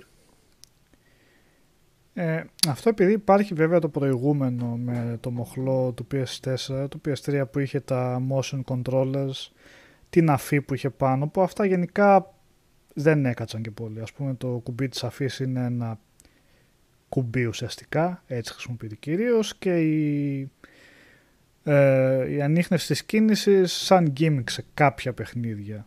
Οπότε υπάρχει αυτό το ιστορικό που λέμε ότι ίσως ότι πρέπει να αποδειχτεί αν θα το αγκαλιάσουν οι developers. Απλά νομίζω η διαφορά εδώ πέρα είναι ότι και το motion con- και το touchpad που είχε δεν ήταν καλό. Δεν ήταν για, ακρι... για κοινής ακριβίας, έτσι. Δεν λειτουργούσε Αυτό πολύ είναι καλά. καλύτερο το touchpad. Ε. Οκ, Παρα, ε, ναι. πα- παρεπιπτόντως, ε, Ναι. οι κινήσεις ακρίβειας που κάνεις εδώ είναι ε, πολύ πιο βελτιωμένες, γιατί υπάρχουν κάποια σημεία στο Astro's που ουσιαστικά είναι φτιαγμένα ακριβώς όπως είπα πριν, ότι όλα τα levels είναι φτιαγμένα έτσι ώστε να κάθε ένα από αυτά να αναδεικνύει μία από τις λειτουργίες του χειριστηρίου. Ένα λοιπόν από αυτά είναι, έχει να κάνει με το touchpad και δείχνει ότι είναι πολύ πιο ε, ακριβές από το DualShock. Ε, Γενικά, και το παιδιά, άλλο- το είπα. Ναι, Νικόλα, συγγνώμη, ολοκλήρωσε. Ναι, ναι, ναι. Και το άλλο που λέμε για το motion controller που είχε του, του, το- του DualShock και αυτό ήταν λίγο ιδιαίτερος μηχανισμός για να ενσωματωθεί στα παιχνίδια και δεν του λειτουργούσε και πολύ καλά όπως ήταν και το Layer ας πούμε που υποτίθεται θα ήταν το παιχνίδι για να το δείξει αυτό το σύστημα χειρισμού και δεν λειτουργούσε ωραία. Αλλά η δόνηση νομίζω ότι μπορεί να αξιοποιηθεί πολύ πιο οργανικά από develop. Δηλαδή έχει ένα κλικ παραπάνω για να- που θεωρώ ότι θα εκμεταλλευτεί περισσότερο σε σχέση με το touchpad και την ανιχνευτική κίνηση Ναι, που δεν είχαν η πιάσει. δόνηση και οι σκανδάλες είναι όπως Και το όχι λες, στο Νικόλα. έπακρο όπως το Astrobot που έχει χίλια δυο πράγματα διαφορετικά που συμβαίνουν. Ναι. Αλλά από το πιο απλό πράγμα, ας πούμε, σε ένα Assassin's Creed επειδή βγαίνει και στα κοντά, να βάλουν ας πούμε ότι θα έχει διαφορετική αίσθηση η δόνηση ανάλογα σε ποια επιφάνεια θα περπατάς. Δεν είναι ντε και καλά Ναι. ανάγκη να βάλουν όλο το πακέτο του, των Ναι, ναι, ναι. διαφορετικών δονήσεων μέσα. Οπότε νομίζω ότι είναι, ακούγεται πολύ εντυπωσιακή αυτή η τεχνολογία για να σου μεταφέρει πράγματα μέσα στο χειριστήριο και έτσι θεωρώ ότι ναι, γιατί Εγώ όχι, σε θα αυτό πιάσεις ελπίζω περισσότερο. Νικόλα, ναι. στο ότι είναι δόνηση, δεν, είναι δηλαδή είναι μια παθητική λειτουργία. Έτσι, δηλαδή δεν είναι ενεργητική, δεν είναι κάτι το οποίο ο developer θα κάτσει να σχεδιάσει να κάνεις έτσι. Δεν θα σχεδιάσεις το παιχνίδι πάνω σε αυτό, Ούτε το να game κάνεις design έτσι. του. Ναι. Ναι, ούτε να κάνεις έτσι. Είναι παθητικό που σημαίνει ότι δεν είναι κάτι το οποίο ε, θα εξελιχθεί σε gimmick και κάποιοι θα σε βάλουν να κάνεις έτσι να πετάς το αεροπλάνο. Πάλι κούνησα το μικρόφωνο μου. Και κάποιοι θα το αγνοήσουν τελείως. Που οι περισσότεροι τα αγνοούν αυτά. Είναι παθητικό, είναι δόνηση που μπορεί και να κλείσει αν ενοχλεί.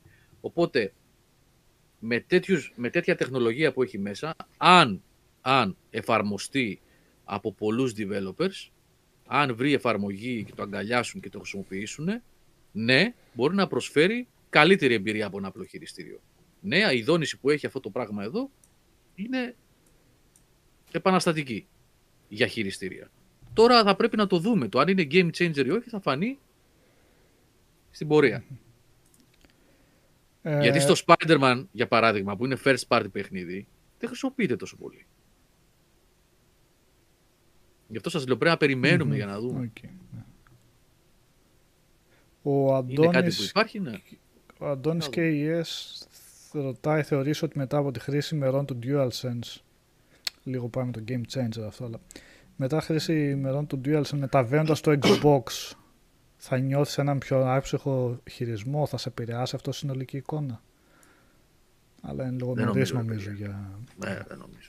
Δεν νομίζω, παιδιά, όχι. Ε, ο Άρωτρο λέει τα motion controls λειτουργούν ή θα έχουμε φαινόμενα six axis; Γενικά Ε, ε, αυτή η τα τεχνολογία- χρησιμοποιήσεις τα ναι. motion Ε, υ- υπάρχει ένα σημείο στο παιχνίδι αυτό που το, το δοκίμασα τα motion controls όπως το DualShock όχι όπως το Six Axis γιατί το DualShock είχε λίγο βελτιωμένο motion control όπως χρησιμοποιήθηκε αυτό ε, δεν ξέρω αν αξίζει να συζητήσουμε για αυτό το θέμα παιδιά τα motion controls δηλαδή εγώ αναρωτιέμαι γιατί βάλανε κιόλας motion controls ίσως να έχουν στο μυαλό τους αυτό που υποχρέωσε προηγουμένως για VR κάποια στιγμή στο μέλλον Ναι, γενικά είναι μια τεχνολογία που δεν πάτησε έτσι, επομένως ναι. και θα ανεβάζει σίγουρα το κόστος. Ξέρω εγώ. Ε, ο Γιώργος Ευστατόγλου ρωτάει το καλώδιο είναι του χειριστηρίου Type-C σε Type-C.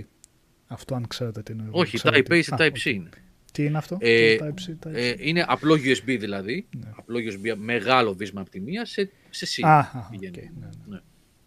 Ε, εγώ δεν είπα, συγγνώμη, δεν είπα ότι η Spider-Man δεν έχει διαφορά, μεγάλη διαφορά με το PS4. Δεν είπα αυτό. Δεν είπα αυτό. Johnny Τι, πού 88. γράφτηκε αυτό. Α, Δεν είπα καθόλου αυτό. Είπα ότι δεν χρησιμοποιείται στο εύρος το, τα haptics, η τεχνολογία haptic feed- ε, feedback και τα adaptive triggers στο Spider-Man, στο Miles Morales, όσο στο Astros Playroom. Για το χειριστήριο συγκεκριμένα είπε. ο Για το Γιώργος. χειριστήριο. Α, Γιατί για το Spider-Man το πώς είναι και πώς τρέχει στο PS5 θα τα πούμε όταν θα έρθει η ώρα. Ε, Δεν έχει καμία σχέση με το PS4. Δεν είπα αυτό. Έτσι. εμ, ο Squid New το ρωτάει headfo- headphones jack έχει; Έχει. Ναι, έχει, έχει. έχει. Δεν νομίζω ότι υπάρχει controller χωρίς... ε, Εδώ Ναι, κάτω, στην οκ, ίδια θέση φάνηκε, όπως ναι, είναι και ωραία, στα... ωραία. Ναι. Εμ, ο George Καράλης λέει φορτίζει γρήγορα; Ε, ένα τρίωρο περίπου χρειάζεται για πλήρη φόρτιση. Και ο Ε, Παν... α, Παιδιά και το, επει- για να μην, ε, επειδή γράφεται για συγκρίσεις και τα λοιπά, δεν έχει καμία σημασία, δεν νομίζω ότι αφορά και κανέναν αυτό. Γιατί το παιχνίδι είναι το πρώτο πράγμα και μετά όλα τα άλλα έρχονται δεύτερα και έρχονται σαν υποβοηθητικά για το παιχνίδι. Ε, τα χειριστήρια του One έχουν πάρα πολύ καλή δόνηση εδώ και καιρό. Έτσι. Πολύ καλά μοτέρ και πολύ, καλούς, ε, πολύ καλά μοτέρ και δόνηση που δίνει μια φοβερή αίσθηση και στις σκανδάλες. Μην το ξεχνάμε αυτό, έτσι. Εμ, Δηλαδή Πάμε- δεν είναι ότι υπάρχει το ένα που είναι εκεί και το άλλο που είναι για πέταμα. Και το Switch έχει ένα εξαιρετικό ε, ε, τέτοιο rumble που έχει, ε, αλλάζει τη δόνηση αναλόγως με τις συνθήκες. Τα παιδιά που ο Κώστας που παίζει Switch πολύ ξέρει που γίνεται πιο ψηλή, γίνεται πιο αργή, γίνεται πιο γρήγορη και αλλάζει την αίσθηση. Ανάλογα. Βέβαια, εντάξει, μόνο κυρίως τα first party είναι αυτά που το χρησιμοποιούν. Όσο το Ναι. χρησιμοποιούν, όχι τόσο οι third parties. Δυστυχώς. ε, ο Πάνος Σόλζ ρωτάει, σου φάνηκε να έχει αρκετό βάρος μετά από ώρα παιχνιδιού; Καθόλου, όχι παιδιά.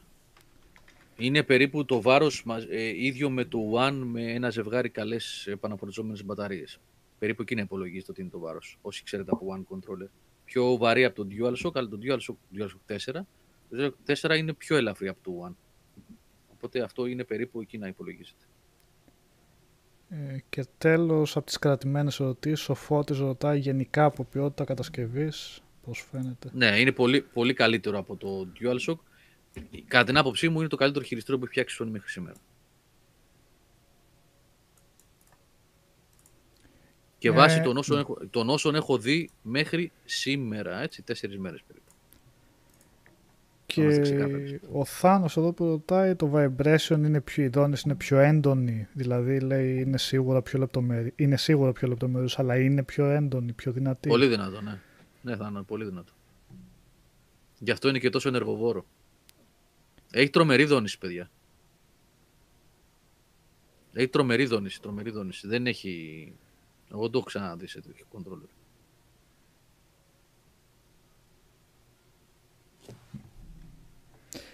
Ε, Για τις προπαραγγελίες να πούμε λίγο... Να, νομίζω, παιδιά, είναι μία ώρα εκεί που μιλάμε για το controller. Δεν θα μιλήσουμε ξανά και στο review της Παρασκευής.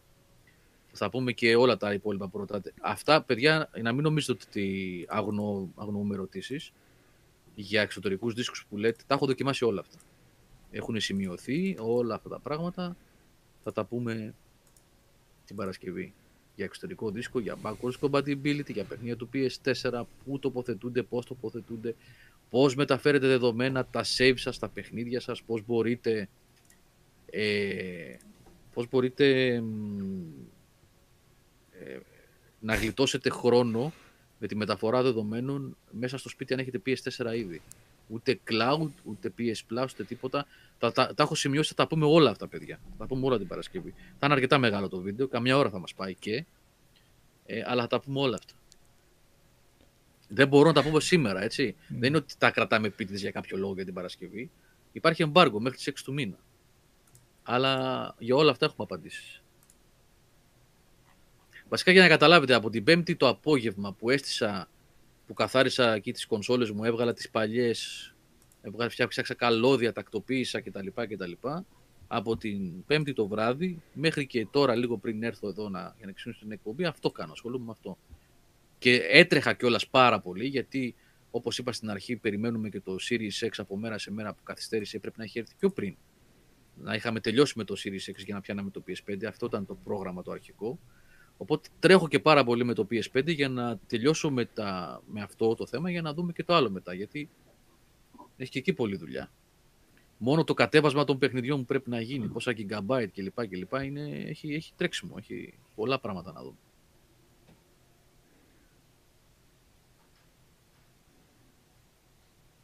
Ωραία, λοιπόν. Αυτά για το DualSense. Περισσότερα την Παρασκευή.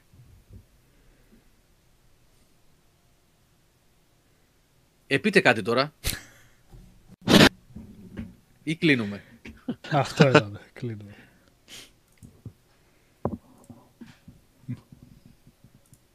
Τι- Α, δεν έχετε να πείτε τίποτα, ε. Για το μέγεθος της κονσόλας ε, και πού το έβαλα και το, λιπ- πού την έβαλα την κονσόλα κτλ. Παρασκευή. Ε, όχι, αυτό μπορώ να το πούμε τώρα. Ε, είναι, είναι πολύ μεγάλη κονσόλα και εγώ, ε, εγώ δεν, είχα, δεν μπορούσα να τη βάλω πουθενά στα σημεία που βάζω κονσόλες τόσα χρόνια. Έχω βάλει δηλαδή, κονσόλες κάτω από την τηλεόραση ακριβώς. Ε, είναι, η τηλεόραση που έχω έχει, έχει, η βάση της είναι στο κέντρο και κάτω από τα ηχεία της, που δεν τα χρησιμοποιώ γιατί έχω βάλει εξωτερικά ηχεία εγώ, είχα χώρο και είχα βάλει στη μία πλευρά, ακριβώς κάτω από την τηλεόραση εκεί που τελείωνε, στο χιλιοστό κιόλας χωράγανε, το PS4 Pro και το Xbox One X. Δηλαδή ήταν η τηλεόραση έτσι, η βάση της στο κέντρο. Εκεί το PS5 δεν χωράει γιατί έχει αυτές τις καμπύλες και τα λοιπά και τη βάση δεν χωράει. Κάτω από την τηλεόραση, όπως έχω δηλαδή το έπιπλο, από τη μία πλευρά έχω το pick-up μου και τον ενισχύτη και τα λοιπά εκεί δεν χωράει και στη δεξιά πλευρά που έχω τις κονσόλες που έχει και κάποια ράφια και τα λοιπά, που έχω τα χειριστήρια, όλα 7-8 χειριστήρια και τα λοιπά, και έχω το, το Wii, το Switch, το PS3, το 360 και τα λοιπά. Εκεί δεν χωράει καθ' ύψος. Οπότε αναγκάστηκα να τα βγάλω όλα, να έκανα και μια, ένα καθάρισμα γενικότερα εκεί και το, την έβαλα την κονσόλα δίπλα στην τηλεόραση ακριβώς, δηλαδή όπως είναι η τηλεόραση το πλαίσιο της, ακριβώς δίπλα και πάνω, γιατί δεν χωράει πουθενά, είναι πάρα πολύ μεγάλη ε, και το αναφέρω γιατί ε, είναι πραγματικά ένα πρακτικό θέμα αυτό, έτσι. Αν έχετε, πώς να το πω, έπιπλα και ράξ τύπου IKEA, ας πούμε, δηλαδή με κουτάκια και τέτοια πραγματάκια μικρά κτλ. Δεν χωράει το PlayStation 5. Σας το λέω, δεν χωράει.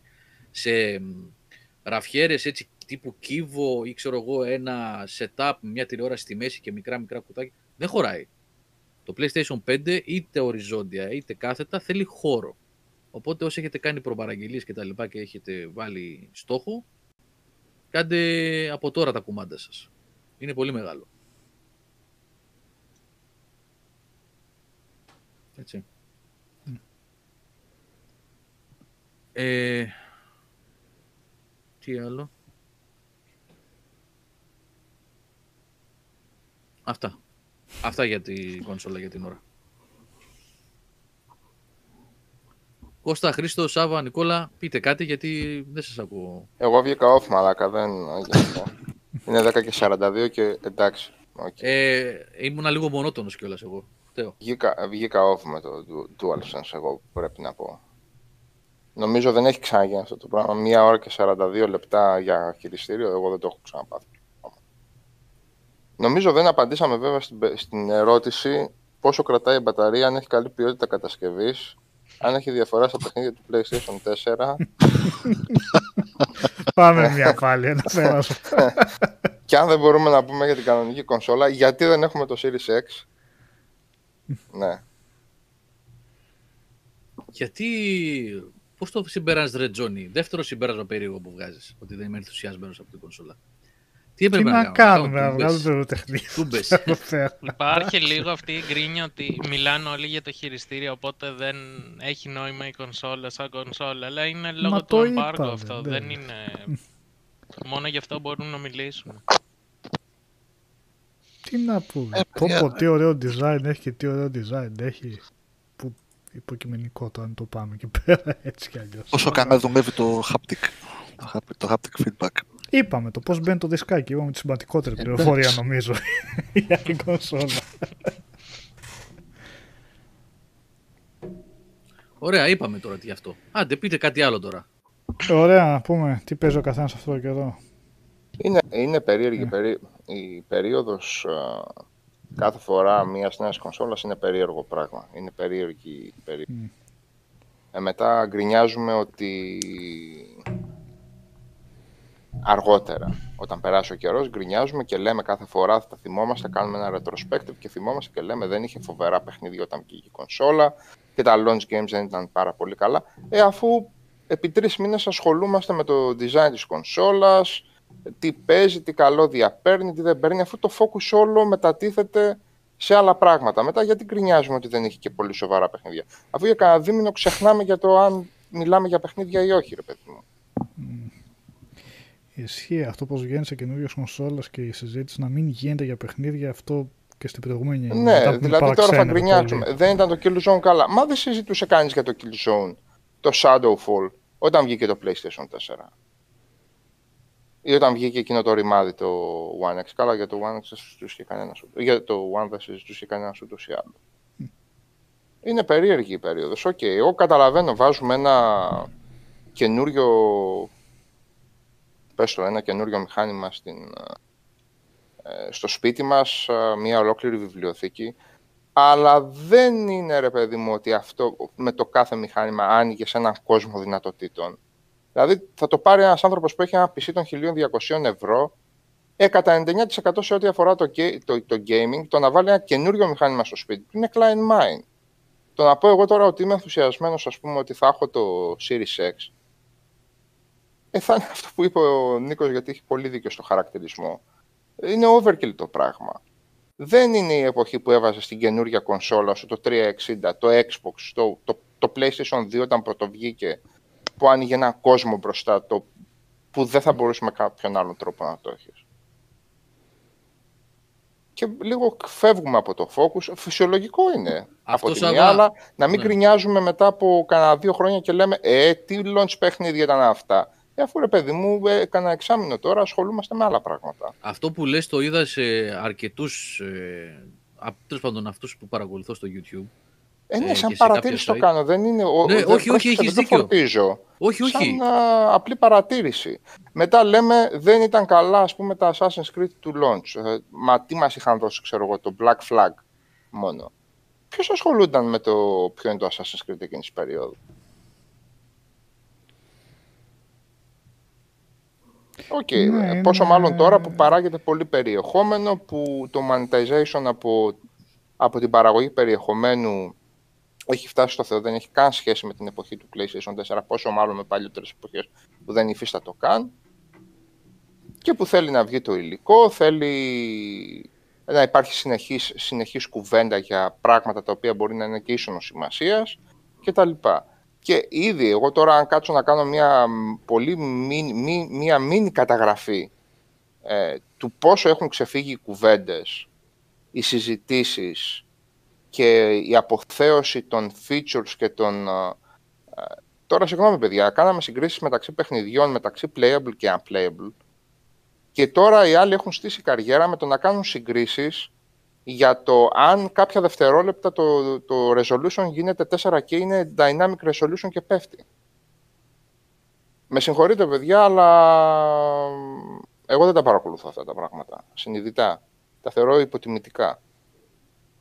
Θα κα- καθ- καθόμαστε τώρα και συζητάμε για τα 2.1 HDMI και δηλαδή που έλεγε και ο Νίκος τώρα αυτή τη στιγμή το 2020 είμαστε στη φάση που λέμε θέλω 4K αλλά να πετυχαίνει και το 120. Έχει ξεφύγει τόσο πολύ σε τόσα πολλά σημεία η κουβέντα. Ρώτησε ένα φιλαράκι παραπάνω του, έφυγε πολύ πριν όταν ήμασταν στη μέση του DualSense.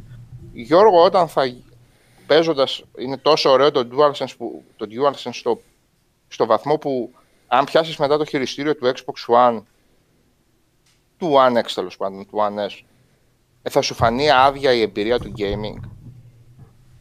Είναι τρομερά, τρομερά αποπροσανατολισμένο αυτό το πράγμα, ρε παιδί μου. Αλλά δικαιούται να το ρωτάει το, το, παιδί, αυ- το, το παιδί με αυτές τις μαλακίες που, που, που ακούμε όλη την ώρα και λέγονται. Δηλαδή, αν είναι δυνατόν, βγάλαμε τη μισή γενιά με απενεργοποιημένο τη δόνηση στο PlayStation 4 επειδή δεν κρατάει μπαταρία και δεν θέλαμε να βάζουμε το καλώδιο ένα μισή ώρα και φτάσουμε να, να, να νομίζουμε ότι θα, μας- θα, θα, θα, θα είναι άδειο. Το... Δηλαδή, ο κόσμος που παίζει ας πούμε, παιχνίδια με... που αρνείται να φύγει από το PC, από το keyboard mouse και θεωρεί ότι οποιοδήποτε άλλος χειρισμός είναι ο ηλίθιος κόσμος, είναι ο ανόητος κόσμος, είναι ο άσχετος κόσμος που ακόμα και σήμερα παίζει keyboard mouse. Το- Πρώτη φορά πάντως σε γενιά βλέπω σε δεκάδες διαφορετικά θέματα να έχει ξεφύγει το πράγμα. Να έχουν ξεφύγει οι αναλύσεις, να έχουν ξεφύγει ε, οι λεπτομέρειες, να έχουν ξεφύγει το πού δίνουμε βάρος, σε τι πράγματα δίνουμε βάρος, δεν ξέρουμε τι οθόνες να πάρουμε, τι περιφερειακά θα λειτουργούν, ποια είναι καλύτερα για το 3D Sense ήχο, όχι είναι των 300 ευρώ τα ακουστικά, όχι είναι των 450. Ε, βλέπω να έχουν ξεφύγει τόσο πολύ αυτά τα πράγματα που προσωπικά όχι δεν μπορώ να τα παρακολουθήσω, αρνούμε να τα παρακολουθήσω αυτά. Σάβα νομίζω και στην προηγούμενη γενιά κάπως ίσως ένα κλικ παραπάνω τώρα, αλλά Τόσο ρε Νίκο. Μα είναι ότι μας έχουν συνηθίσει, έτσι το κάνουν οι ίδιες εταιρείες και το έχουμε συνηθίσει και εμείς, να συζητάμε απλά για τεχνικά χαρακτηριστικά που όπως λες πολύ σωστά πολλές φορές δεν έχουν και τόση σημασία. Έτσι. Ακριβώς γιατί Δεν, ναι, εγώ οι δεν το μεγάλες κάνω. επενδύσεις σε παιχνίδι... Πώς; Ναι, ναι, εγώ δεν το κάνω τώρα. Δεν, Ναι, δεν, δεν πρόκειται να γιατί- το κάνω αυτό το πράγμα. Οι μεγάλες επενδύσεις σε παιχνίδια θα έρθουν αργότερα. Επομένως, τι μας μένει; Να μιλήσουμε για τεχνικά χαρακτηριστικά και αυτό μου έκανε εντύπωση και τότε και τώρα ότι ξεχνάμε το βασικό πράγμα που είναι τα παιχνίδια, έτσι. Τα παιχνίδια, το ότι πολλές φορές χάνεται η συζήτηση και δεν ε, ασχολούμαστε με το τι είναι το βασικό πράγμα που θέλει να προσφέρει κάθε κονσόλα. Ε, Συγγνώμη είναι κιόλας. πε- είναι λίγο για πολιτική περίεργο. δεν θέλω να πούμε ούτε δευτερόλεπτο, αλλά η μόνη, η μόνη μνήα είναι ότι θυμίζουν πλέον κουβέντες πολιτικών. Αυ- αυτό το παρακολούθησα μία μέρα μόνο. Κάτι δηλώσεις που έλεγαν. Ε, δεν είναι δε- ότι οι υπόνοιες ότι η αρχιτεκτονική του, του 5 είναι RDNA 2 με ψήγματα 3. Εγώ σηκώνω τα χέρια ψηλά. Εγώ σηκώνω πραγματικά τα χέρια ψηλά. Το άλλο είναι καθαρό 2 και αυτό είναι 2 με λίγο 3 και είναι λίγο custom που πάει προς το 3 και εγώ σηκώνω τα χέρια ψηλά, πραγματικά δηλαδή, στο πόσο έχει εκτροχιαστεί το πράγμα. Και σε μισό χρόνο θα γκρινιάζουμε μάπα ήταν το Valhalla, λέω τώρα, αν είναι μάπα, μπορεί να είναι υπερπαιχνιδούρα. Μάπα ήταν το Valhalla, μάπα ήταν το Cyberpunk, γιατί ήταν έτσι το Cyberpunk κτλ. Τι κακό είναι αυτό, ρε παιδί μου. Και βλέπω πολύ κόσμο να ασχολείται, γιατί βλέπω τα views στα μεγάλα κανάλια που, που γίνονται αυτό το πράγμα. Δεν λέω μόνο από τη δική μας συζήτηση. Στο κάτω-κάτω είμαστε και μια εντός εισαγωγικών μεγάλη παρέα, που όταν αρχίζει και παίζει, γράφει εκατομμύρια ώρες στην ουσία του πράγματος, στο gaming. RDNA 2 με ψήγματα 3. Τι λες ρε φίλε. Σαν, α, σαν α, συνταγή σοκολάτας του παλιάλου, να πούμε, που παίζει με τριμμένη καραμέλα. Καλό ακούγεται. Okay. Δηλαδή, αν δεν, δεν ξέρω, μπορεί να το βλέπω μόνος μου αυτό το, αυτό το πόσο πολύ έχει εκτροχιαστεί αυτό το πράγμα. Από τη Μάλιστα. μία είναι Α, φυσικό, προτιμ- από τη μία λίγο είναι και φυσικό, γιατί αν κάτσουμε λίγο να θυμηθούμε το πώς μπήκε η...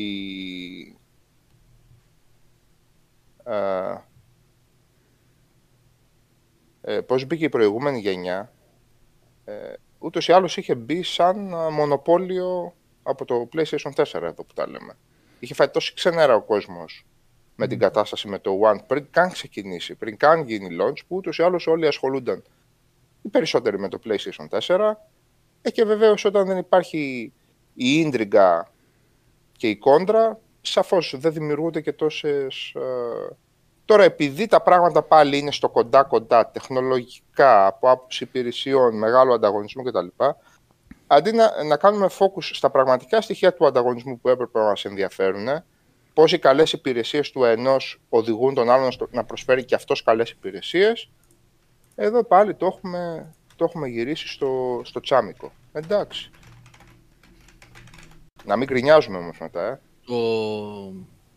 Αυτό που λες έχει βρει εφαρμογή όμως αυτό που μίλαγα μία ώρα και 45 λεπτά. Το βρήκε πολύ- μακροπρόθεσμα, βέβαια. Ένα, ένα πολύ καλό χειριστήριο. Ναι, ναι, ναι, ναι. Και Και καιρός το- ήταν, βέβαια. Ναι, εδώ και δύο Γιατί και το DS4 καλό χαρακτηρίστηκε ε, από την άποψη ότι ήταν ε, σαφώς βελτιωμένο σε σχέση με το άθλιο 3. Που πρόκειται περί αθλειότητος, δηλαδή αν πάρετε και το μετά από τόσα χειριστήρια στα χέρια σας τρία, πάτε μία μέρα και ξαναπιάσετε ένα 3, είτε το πρώτο, το χωρίς δόνηση, είτε το δεύτερο, έτσι δεν είναι, το πρώτο ήταν χωρίς δόνηση. Ναι, το Κάνω- πρώτο ήταν το Six Το Axis. πρώτο ήταν το Six Axis, το σχέτο. Λοιπόν, θα καταλάβετε περί τίνος επρόκειτο. Ναι, αυτά πρέπει να μας απασχολούν. Οι βελτιώσεις του ενός και το, ε, όταν νιώθει την, α, την πρόοδο του άλλου και του μπάλιν. Αυτά μας ενδιαφέρουν. Το Αυτό ωραίο εδώ είναι πέρα, ότι... Αυτό εδώ, αυτό εδώ είναι αποτέλεσμα ε, ανταγωνισμού. Είναι προϊόν ανταγωνισμού. Αυτό πρέπει να καταλάβουν όσοι. Εγώ έκανα και το βίντεο και μιλάω όπως είπε ο Σάββας μια, μια ώρα και τώρα. Γι' αυτό εδώ. Είναι ένα εξαιρετικό χειριστήριο. Είναι προϊόν σκληρού ανταγωνισμού. Ακριβώς γιατί τόσα χρόνια έχεις μια Microsoft η οποία με κάθε νέα ε, μορφή των χειριστηρίων της από το πρώτο, από το πρώτο Xbox, όχι το Duke, από το S, το controller Εξέλιξη από το S. Ναι. έτσι. Κάθε ε, καινούργια γενιά και στην περίπτωση του One μέσα στην ίδια γενιά, μέσα δηλαδή από διαφορετικά μοντέλα, ε, βελτιώνει τα controller της και τα έχει κάνει αυτό που λένε industry standard. Και αυτό οδήγησε σε αυτό εδώ. Οδήγησε τη Sony στο να φτιάξει αυτό εδώ. Στο 360 πώς το λέγαμε αυτό με την... ε, μια πολύ αναβαθμισμένη έκδοση που είχε Το βάλει Aberdeen, το Aberdeen, μπράβο. Ναι. αυτό που γύριζε στο D-pad και ανέβαινε πάνω. Μμ. Ένα σημαίνιο μαύρο που ήταν. Καταπληκτικό controller.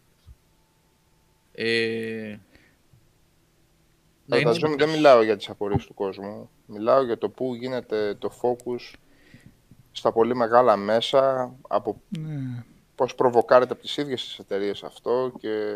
το έτσι. πόσο λίγο παραπάνω έχει μία κονσόλα, πόσο άλλο. Στο τέλος εδώ κάνουμε αυτά, γε- βλέπω υπεραναλύσεις στο ποια είναι καλύτερη σε ποιο κομμάτι του hardware. Στο τέλος όλα τα multiplatform νομίζω λίγο πολύ τα ίδια θα είναι και θα βλέπουμε υπεραναλύσεις σε βίντεο όπως είπε πριν και ο Σάβας με μικρές διακυμάνσεις στο frame rate και, και κάτι έγινε στο τέλος.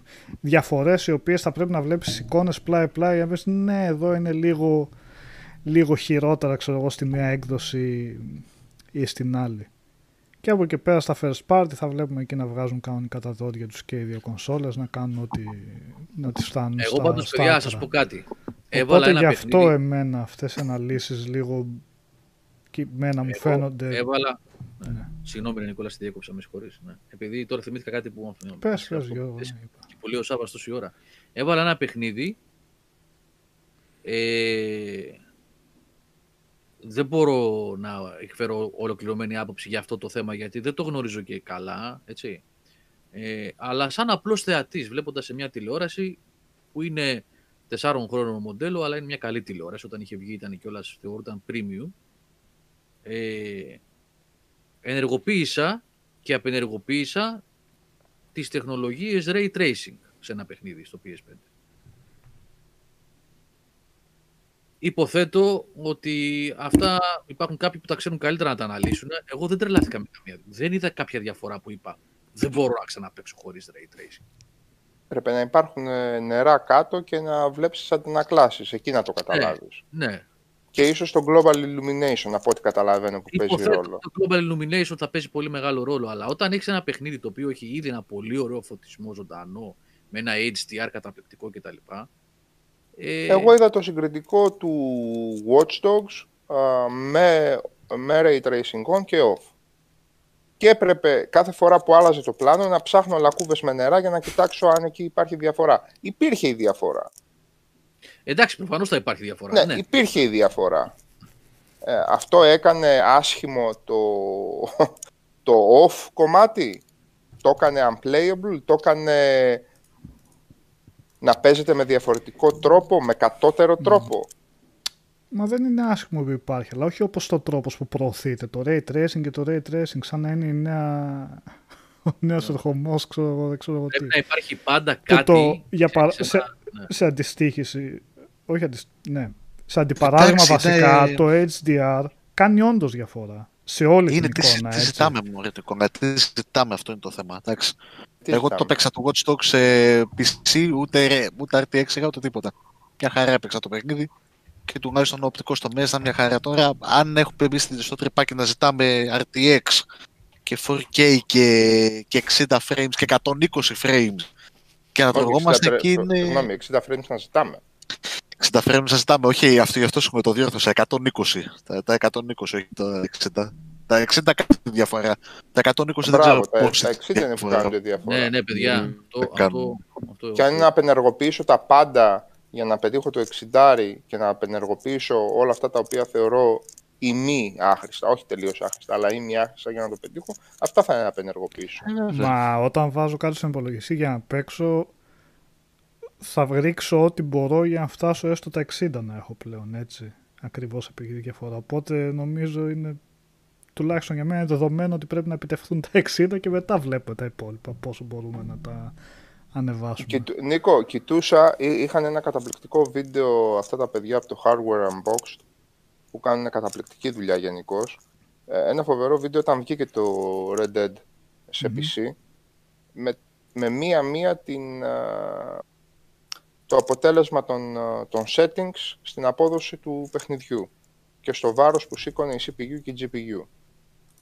Α, περισσότερο το βάρος έπεσε στα volumetrics και στα, στα εφέ και στη φυσική και στα εφέ του νερού Ναι, που υ- ήταν σε σημεία η φυσική και, τα, ε, και, και η εικόνα του νερού στα ultra ultra παντού και στα advanced και στα καθαρά ήταν εκ, κάτι το εκπληκτικό. Όταν λοιπόν απενεργοποιούσες δύο-τρία πράγματα και απλά το τελείως εκπληκτικό γινόταν εντυπωσιακό χωρίς το τσαφ του εκπληκτικού, το παιχνίδι κέρδιζε 40% απόδοση. μμμ. ναι. Δηλαδή, για να μην μπαίνεις με τον Άρθουρ μέσα στο ποτάμι και να φαίνεται ότι το νερό κάνει τέλεια αυλάκια τριγύρω σου, όπως θα έκανε το κανονικό νερό, και να τα βλέπεις λίγο πεσμένα αυτά τα, αυτά τα Ναι. σηκώματα, αυτά τα κυματάκια, έτσι τα physics του νερού, κέρδιζα εγώ 40% σε απόδοση. Ε, Μπορεί ναι, να, εντάξει. μπορεί να φτάσουν να κάνουν σε- στο πολύ δυνατό hardware και στο... Αλλά εμείς θα πάρουμε εδώ κουτιά, θα πάρουμε μηχανήματα των 500 ευρώ. Μην συζηταμε πάλι να θυσιάζουμε την απόδοση του παιχνιδιού και το playability ε, για τα τρομερά και, και φοβερά αυτά features τα οποία στο κάτω-κάτω δεν παίζουν και πάρα πολύ ρόλο. Και μετά να κάνουμε συγκριτικά βίντεο και να λέμε παιδιά το έχει λίγο καλύτερο το, το, το σεξ. Ε, δεν θα το έχει λίγο καλύτερο. Γιατί το παιχνίδι στην playable μορφή του θα είναι το ίδιο. Και αν μετράμε τις, τους κόκκους στα σύννεφα, πόσο πιο πολύ όγκο έχει το, σε volumetric, α, ναι, το volumetric effect, πόσο πιο ωραίο όγκο δίνει στον καπνό και στην ομίχλη και αν μας πήξουν τα παιχνίδια στις ομίχλες να πούμε για να δείχνουν ότι έχει- έχουν volumetric και να μην, μην μπορείς να τα παίξεις μετά. Ε, ναι, Σαν- τυχαίνει και αυτό καμιά φορά. Τα οποία την ώρα που τρέχεις κιόλας και σφάζεις ξέρω εγώ, στο, στο Ναι. χέρι Assassin's Creed, δηλαδή, ούτε καν δίνεις και σημασία ιδιαίτερη. Ε, πολλές ναι. φορές. Σαν, Να σαν το απαντήσουμε λίγο λέει σε ένα, σε ένα παλικάρι. εγώ, Ένα, Νικόλα, ναι, ε, πες. εγώ λέει single player τα 30 fps μου φτάνουν. Σαν, σαν το δεν ξέρω πόσο έχεις παίξει Φτάνουν, 60. Απλά και εγώ αυτή της άποψης. Εμένα μου έφταναν, όχι. δεν σου Μέχρι να φτάνουν. πάρω υπολογιστή και να δω πώς είναι τα 60. Όχι Όντως πώς κατηγορηματικά, είναι τα όχι, 60. όχι, κατηγορηματικά. Δεν σου φτάνουν. Τώρα τι θα πεις σου φτάνουν. Δηλαδή, και αν βγει ο άλλο και πει και τα 15 μου φτάνουν. Όχι, δεν σου φτάνουν. Δεν, τι να κάνουμε τώρα. Καταλαβαίνω τι λες, γιατί έχεις συνηθίσει το μάτι εκεί πέρα από κονσόλες και έτσι κι εγώ. Απλά ναι, βλέποντας τα 60 λέω ναι, έχει, Παιδιά, έχει διαφορά, έχει, έχει πρακτική διαφορά και συνέδει, δεν είναι Έχουν μόνο το δίκιο και οι οπτικό, δύο. Είναι και Ο στο Νικόλας και ο gameplay το Σάββας. πώς το, το θα, το αισθάνεσαι. δείτε, θα το δείτε σε καμιά δεκαπενταριά μέρες. Ε, το βλέπετε εδώ και χρόνια όσο έχετε PC. Περισσότερο από μένα. Εγώ τώρα το μαθα τα τελευταία χρόνια δύο που έχω, το- ούτε δύο πόσο είναι, με το πισάκι που έχω εδώ το gaming. Ε, εγώ τώρα το βλέπω και στο PS5. Θα το δείτε και θα καταλάβετε. Εντάξει, στο RDR είχα 87 ώρες γραμμένες στο PS4. 87 ώρες. Και παίζω το παιχνίδι απ- εδώ και, και μία εβδομάδα από την αρχή, σαν να μην το έχω ξαναπαίξει. Και ίσως σαν πάνω σε αυτό, αν έχεις PlayStation 4 δεν ξέρω και εσύ σκέψου πόσα παιχνίδια αν έχεις το Pro βασικά. Πόσα παιχνίδια σου δίνουν τη δυνατότητα για performance και πώς το λέμε το άλλο, για ανάλυση, για frame rate. Performance Τι mode επιλέγεις και- πάντα; Δεν ξέρω, για μένα είναι και ο Γιώργος που έχει πει, είναι δεδομένο ότι θα επιλέξω τα frame, το frame rate να είναι υψηλό. Ναι, ναι, Ή ναι. κάποια παλιά remaster που και στο base στο PlayStation 4 παίζουν στα 60. Ε, ας πούμε το Bioshock Collection που είναι της εποχής του, 3, του PS3 και 360. Τα μάθαμε στα 30 frames και βάζεις το remaster και χαίρεσαι να τα παίζεις. Χαίρεσαι να τα παίζεις γιατί είναι 60 στο collection. Ε, φυσικά δεν λέω ότι σταμάτησα ξαφνικά γιατί συνέχισα να έχω PS4. Κάποια παιχνίδια τρέχανε σε 30, δεν είπα ξαφνικά πω πω δεν μπορώ να το παίξουμε τίποτα αυτό. Μια χαρά το έπαιζα, αλλά αυτό είναι ουσιαστική διαφορά. Είναι πραγματικά ουσιαστική διαφορά. Ναι, και όχι θα να σου πρέπει να επιδιώκεις γίνει το στάνταρ αυτό, ε, 100%. ναι, στις νέες κονσόλες. Έστω, ε, έστω ελπίζω να μας το δίνουν σαν επιλογή, έτσι. Να σου λένε θες 4 και 30, αν μπορεί να επιτευχθεί και αυτό, ή θέλεις 2K, ξέρω εγώ, και, Ε, έτσι θα γίνεται, εγώ το βλέπω. και ήδη. 60. Ελπίζω Έτσι να θα υπάρχει αυτός σαν επιλογή. PlayStation, στο PlayStation τώρα, ας πούμε, ήδη γίνεται Νίκο, να δεν βλέπω τον κόσμο να μην Όχι, γίνει. θα είναι, ναι, θα, ναι, θα και εγώ παίζει αυτό αυτό, παιδιά. φαντάζομαι, Κώστα, ότι Θα έτσι θα βγάζουν 60, συνεχίσει. 60 Ναι. frames, 1440p για πλάκα και εκεί θα πάει το πράγμα. Και εμείς που έχουμε τις 1080 θα είμαστε οι πιο χαρούμενοι. Μμμ. Ναι, ναι. Υπόθεση. Κάνει και ένα super sampling και τελείωσε η υπόθεση. Ε, Ένας φίλος το έχει γράψει πολλές φορές, να μην νομίζετε ότι τον αγνοούμε. Ο Κυριάκος εδώ λέει: Πείτε για τις προπαραγγελίες PS5 τι γίνεται. Κυριάκο, φίλε, τι ακριβώς θες. Να... Η ερώτηση ακριβώς περιλαμβάνει. Οι παρα- προπαραγγελίες έχουν γίνει. Ίσως τεμάχια- λόγω πανδημίας και αυτά. έχει τελειώσει το lockdown. παραμύθι. Ό,τι ήταν.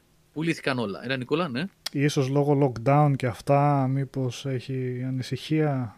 Γι' Έχει αυτό lockdown αυτή- να γίνει, οι διανομές, εδώ, Μμμ. εδώ γινόταν διανομές κανονικότατα στο full lockdown τον Απρίλιο. Δεν θα γίνονται τώρα που είναι ακόμα, δεν είναι, δεν είναι ολοκληρωτικό, κάποια καταστήματα λιανικής θα λειτουργούν, αναλόγως τις περιοχές και τα λοιπά. Νομίζω ότι δεν θα υπάρχει πρόβλημα σε αυτό, αν εννοείς αυτό.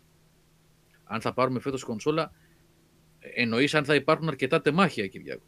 Για το PS5, αυτό ελες, αν εννοείς αυτό, Αυτό εννοεί, λέει, θα πάρουμε φέτος κονσόλα. αυτό δεν μπορεί να απαντηθεί από εμάς. Δεν είμαστε στη...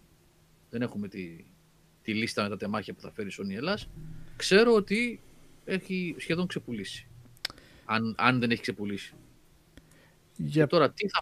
πότε θα ξαναφέρουν, πόσες θα φέρουν, αν θα φτάσει να καλύψει ζήτηση κτλ. Αυτό το ξέρουν άλλοι άνθρωποι.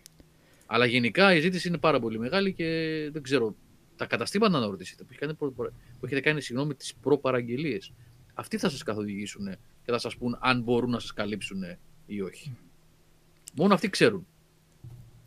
Για περιφερειακά που ρωτάει ο Φόρος αν θα παίζει, αν θα υπάρχει έλλειψη. Εγώ από την Αγγλία που ξέρω επειδή μπαίνω κάθε τόσο να δω μπας και βρω κονσόλα και πάντα είναι sold out εννοείται, δεν πρέπει να βρω.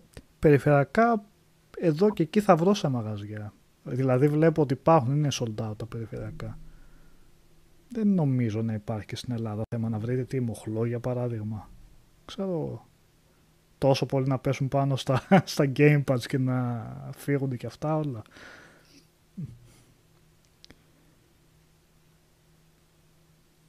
Γιώργο Τιτάκη, αυτό για τις τηλεοράσεις που λες, επίσης δεν μπορώ να ξέρω τι έχουν προγραμματίσει και τι έχουν βγάλει σε, σε τι έχουν προγραμματίσει να βγάλουν σε προσφορά για αντιπροσωπείες εδώ στην Ελλάδα.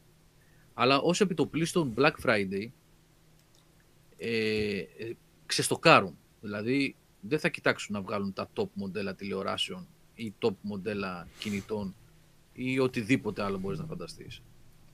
Ε, μπορεί να ρίξουν τις τιμές λίγο έτσι σαν κράχτη σε κάποια κορυφαία μοντέλα, αλλά ως επιτοπλίστων είπαμε αυτό που κοιτάνε να κάνουν στις ε, εκτόσεις αυτού του τύπου είναι να διώξουν το στόκ των περσινών προπέρσινων μοντέλων. Οπότε, έτσι όπως διατυπώνεις την ερώτηση ότι top μοντέλα τηλεοράσεων LG, OLED κλπ, CX, δεν ξέρω, δεν μπορώ να ξέρω τι έχει προγραμματίσει η LG, αλλά δύσκολο μου φαίνεται να, βάλουν, να σκοτώσουν τα top μοντέλα. Εντάξει, σε εκτός 4K όμως τηλεόραση περσινό προπέρσινο μοντέλο νομίζω Βεβαίως. πάλι μπορείς να βρεις κάτι καλό. Έτσι κι αλλιώς τι να βάλεις, 2,1 HDMI, πρώτα απ' όλα... τι- Δεν τι θα να δεις. αξιοποιηθεί ποτέ αυτό το πράγμα, ναι, δεν, από αυτές τις κονσόλες. Τουλάχιστον για τώρα, ναι. Ούτε σε παιχνίδια, δεν υπάρχει περίπτωση να αξιοποιηθεί το 2,1 και ούτε σε ταινίες και σειρές, νομίζω, τουλάχιστον στο άμεσο μέλος. Σε frame σίγουρα σε ταινίες και σειρές δεν θα αξιοποιηθεί ποτέ. Τώρα για τα αν θα πάει ποτέ 8K, εκεί πλέον μιλάμε και για άλλος κόστος τηλεόρασης και αυτό, οπότε το 2,1 νομίζω και ακόμα και στις ταινίες και σειρές και εκεί δεν θα έχει κάποιο νόημα. Άσο που οι περισσότεροι τώρα νομίζω βλέπουμε από. Συνήθως το κάνουμε με streaming, ό,τι βλέπουμε. Επομένως, επομένως το 2,1 παιδιά δεν, δεν νομίζω να υπάρχει κανένας απολύτως λόγος να το σκέφτεται κάποιος αυτή τη στιγμή για, για τηλεόραση. Είτε για future proofing και εγώ προσωπικά δεν υπήρχε περίπτωση να το έχω σε λίστα για να τικάρω για να πω έχει 2,1 αυτή η τηλεόραση. Δεν, δεν θα μου παίρνει καν από το μυαλό. Χειρότερα καν.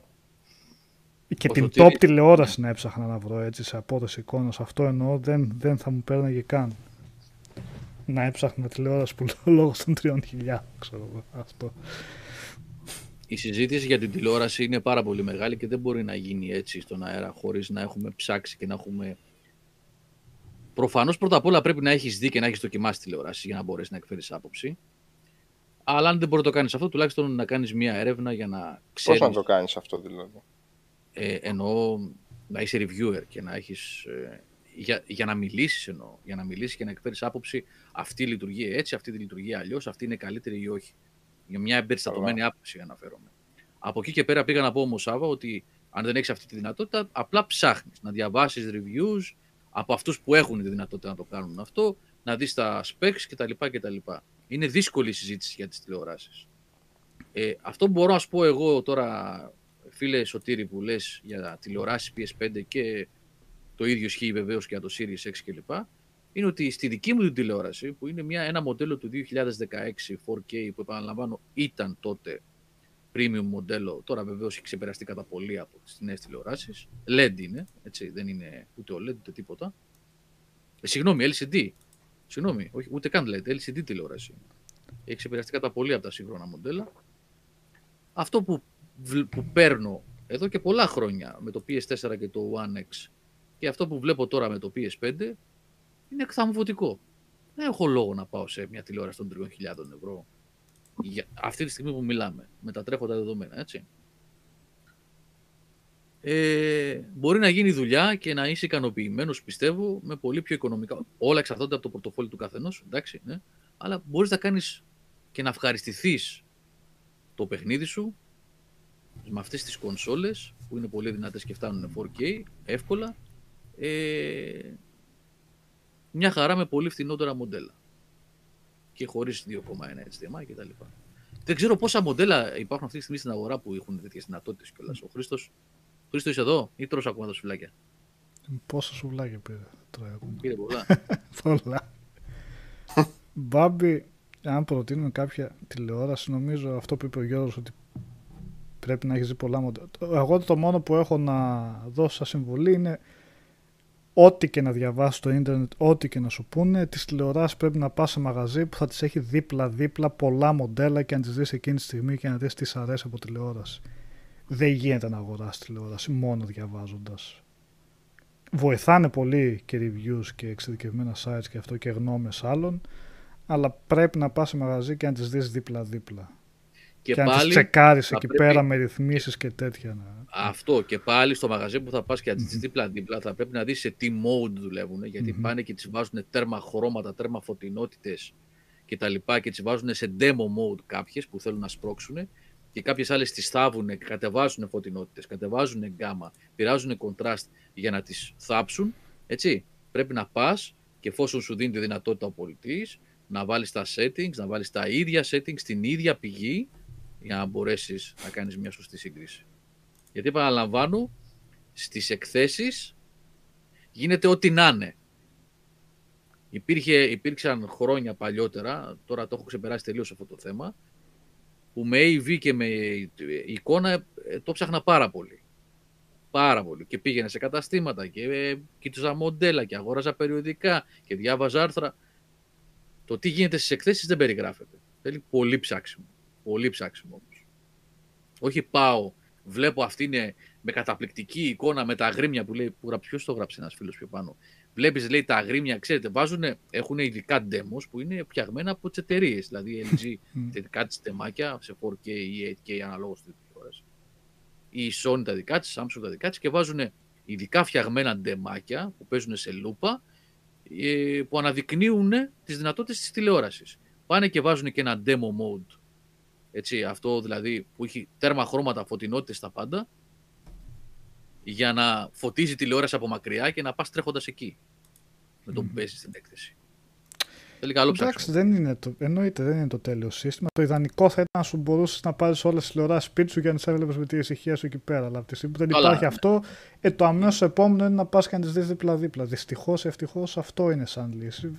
Που έχεις βέβαια πολύ δίκιο για αυτά, τα, για αυτά που κάνουν με τις έντονες φωτεινότητες και όλα αυτά όπως τις δείχνουν. Αλλά τουλάχιστον και πάλι έχεις τα πάνελ σου ένα δίπλα το, το ένα δίπλα στο άλλο. Και μπορείς να δεις τι σου κάνει περισσότερο στα χρώματα έστω και αν δεν είναι ο τέλειος τρόπος και πάλι να αποφασίσεις, σίγουρα είναι πολύ καλύτερος από το να βγάλεις απόφαση ε, διαβάζοντας μόνο reviews και απλά πατώντας ξέρω εγώ μια online παραγγελία με τη τηλεόραση που σου έκατσε πιο πολύ διαβάζοντας ε, απόψεις. Εγώ για παράδειγμα έτσι πήρα το monitor που έχω εδώ πέρα που είναι, τι είναι, το ξεχνάω συνέχεια, που είναι της Asus. Το πήρα λίγο διαβάζοντας δεν έχω μείνει ευχαριστημένος. Θα έπρεπε πραγματικά να είχα πάει σε μαγαζί και να είχα δει τα μόνιτορ για τον υπολογιστή δίπλα στο άλλο πριν, πριν επιλέξω. Γιατί όλα που διάβαζα και αυτά ήταν θετικά και αυτά, δεν έχω μείνει ικανοποιημένος. Και ήταν λάθος μου που πήρα έτσι χωρίς πριν δω και εγώ ο ίδιος στην οθόνη και απλά εμπιστευόμενος ότι διάβαζα δεξιά αριστερά.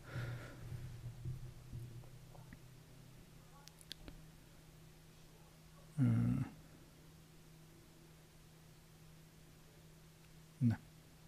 Εδώ είστε πο- πολύ ησυχία έπεσε ξαφνικά. Εδώ είμαστε, εδώ είμαστε. Για κάνα παιχνίδι έχετε να πείτε κάτι, παιδιά, αυτές τις μέρες είμα- είμαστε σε αναμονή τώρα βέβαια. Υποθέτω όλοι, όλοι σας είστε. Εγώ ακονίζω, παίζω RTR και ακονίζω το... τη βιβλιοθήκη μου στο Xbox να δω τι βγαίνει σε προσφορές, να ξαναπάρω 360 τίτλους, τέτοια πράγματα. Αυτά είναι. Εμπρός πίσω. Με μπρος πίσω. Εμείς πάμε να δούμε, θα πάρουμε κονσόλες, δεν θα τις πάρουμε Εδώ στα χέρια Αγγλία. μας. 10. Εδώ, Αγγλία. Θα τις πάρουμε. Ε, έχεις να πας σε μαγαζί; Ή Όχι, θα σου- όχι. Ε, τότε αυτές είπαν θα στείλουν γενικά. Είπανε, για να δούμε. Δεν ξέρω γιατί έχω αρχίσει και φοβάμαι. Βέβαια από ένα Στο μεταξύ- κατάστημα από εκεί που παρήγγειλα το Series X εγώ είχαν πει ότι θα στέλνανε email σήμερα με οδηγίες. Δεν ήρθε ποτέ email οπότε... πρέπει Από να πού τους το κλ- παρήγγειλες σε Από το συνεχόμενο. game. Από το game. Ναι. Δεν νομίζω βέβαια να έχει πρόβλημα η αποστολή. Εντάξει. Τι πρόβλημα να έχει αυτό να στο στείλουν σπίτι. Το πρόβλημα ήταν με το να πας στο μαγαζί και να το πάρεις από εκεί που ακόμα και αυτό πολλά μαγαζιά έχουν προτείνει λύσεις. Ε, ναι, είχαμε και την αναβολή του Cyberpunk εδώ πέρα. Η τοξικότητα που λες Φώτη, τι εννοείς; Στέλνουν κάτι- πάλι μηνύματα για κρεμάλες και τέτοια στο στούντιο. Κλασικά. Επειδή πήγε ένα μήνα πίσω το παιχνίδι. Εντάξει, ήταν ξενέρωμα το περιμέναμε στα κοντά, αλλά ένα μήνα πήγε πίσω, θα, θα τα αντέξουμε δηλαδή. Οκ, ναι, δεν θα... Κάθονται τώρα άλλοι και στέλνουν απειλητικά μηνύματα και τέτοιες εταιρείες γιατί ξέρω εγώ γιατί κάποιος μπορεί να πήρε άδεια για να παίξει το παιχνίδι τότε. Οκ. Αλλά αν σου δίνει αυτό το δικαίωμα να, ε, να στέλνεις τέτοια πράγματα, Αλλά εντάξει. Λάθος προτεραιότητες έχει ο κόσμος μου φαίνεται. Αλλά εντάξει, ο καθένας. Φιτριόλοι ταχυδρομεία στην Αγγλία δεν καθυστερούν καθόλου ούτε αυτές τις μέρες. Αν έχει να σου κάνει καθυστέρηση δύο εβδομάδες, κάτι άλλο παίζει στην αποστολή.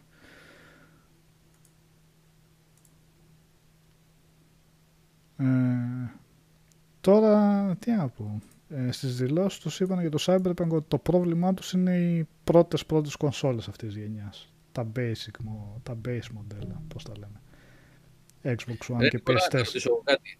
Ναι. Δηλαδή, το Νοέμβριο, το 20 Οκτωβρίου, 25 Οκτωβρίου του 2020, η CD Projekt αντιλήφθηκε ότι το PS4, το απλό και το Xbox One, το απλό ή το S, δεν τρέχουν σωστά το Cyberpunk. Τώρα δηλαδή για, σε ηθαγενείς, ηθαγενείς με την έννοια... Αλλά που αυτό λέγανε- για να κρύβουν αιτήρες, Γιώργο. Αυτό δεν μπορώ να καταλάβω. Λέω, άντε το λένε αυτό για να ρίξουν. Τι δήλωση είναι αυτή, τώρα σοβαρά μιλάμε. Ναι, απλά σου λέω, προσπαθώ να σκεφτώ αυτό το δείχνουν για, το λένε για να ρίξουν στάκτε στα μάτια για να κρύψουν τι, ότι, τι υπάρχει άλλο πρόβλημα. Και εμένα μου φαίνεται παράλογο έτσι. Απλά δεν καταλαβαίνω τη λογική να, να το πάνε και Τώρα- αν δεν ισχύει. Εγώ δεν καταλαβαίνω τη δήλωση ότι το PS4 και το Xbox One φταίνε που γίνεται η καθυστέρηση. Πότε το αντιληφθήκαν αυτό; Πε- Έξι Μα χρόνια το τα αναπτύσσουν. παιχνίδια γίνονται, go- γίνανε gold. Για να γίνουν gold δεν πρέπει να έχουν περάσει και...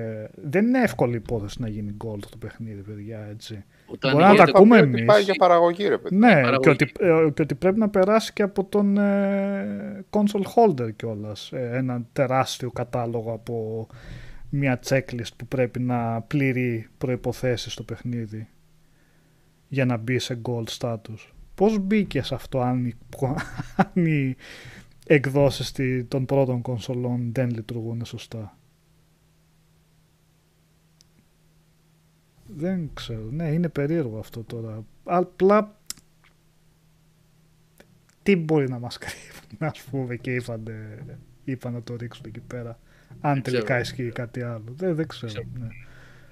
τι συμβαίνει. Γενικά, εντάξει, ε, τη CD Projekt την έχουμε λίγο πατρί γιος και Άγιο Πνεύμα, να μην την πειράξουμε, αλλά επειδή έχει φερθεί καλά στους gamers τα προηγούμενα χρόνια, έχει κάνει παιχνιδάρες, αλλά πολύ παράξενα τα... μας τα λέει τώρα τελευταία. Τόσο τα ίδια δεν είχαν γίνει και με το Witcher το 3. Τρεις αναβολές είχε πάρει και αυτό, αν θυμάμαι καλά. Δεν θυμάμαι επίσημα λόγους και Πα, αιτίες. δεν θυμάμαι κι εγώ. Εντάξει, δεν το πήραν και στο 21 βέβαια αυτό. Μην τρελαθούμε κι εμείς τώρα. Είναι λίγο ότι... Οκ, Όχι, τελευταία ένα στιγμή το αυτό κάνουν.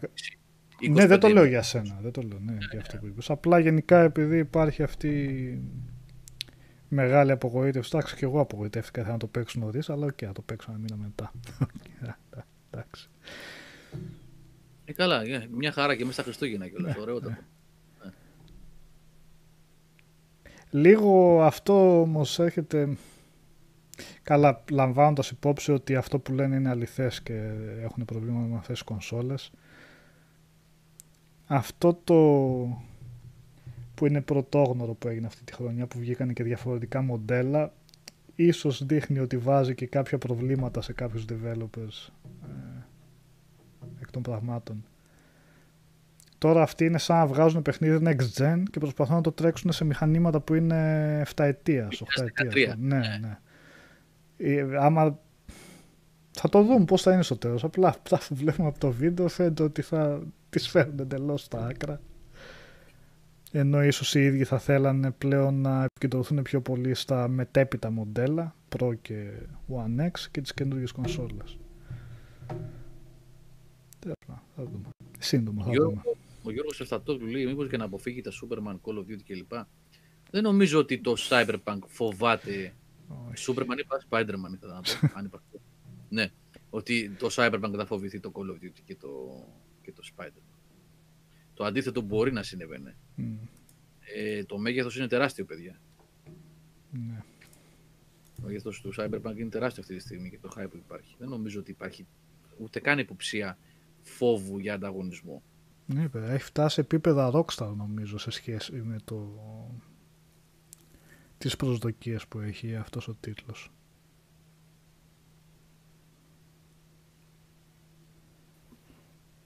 Τέλος πάντων θα τα δούμε. Α, μιας και μπήκαμε σε καινούριο μήνα, γιατί δεν σας βλέπω πολύ ομιλητικούς, να πω λίγο ότι περιμένουμε αυτό το μήνα από κυκλοφορίες. Α, Μμμ. Στα γρήγορα γρήγορα και σχολιάζετε οτιδήποτε θέλετε από αυτά.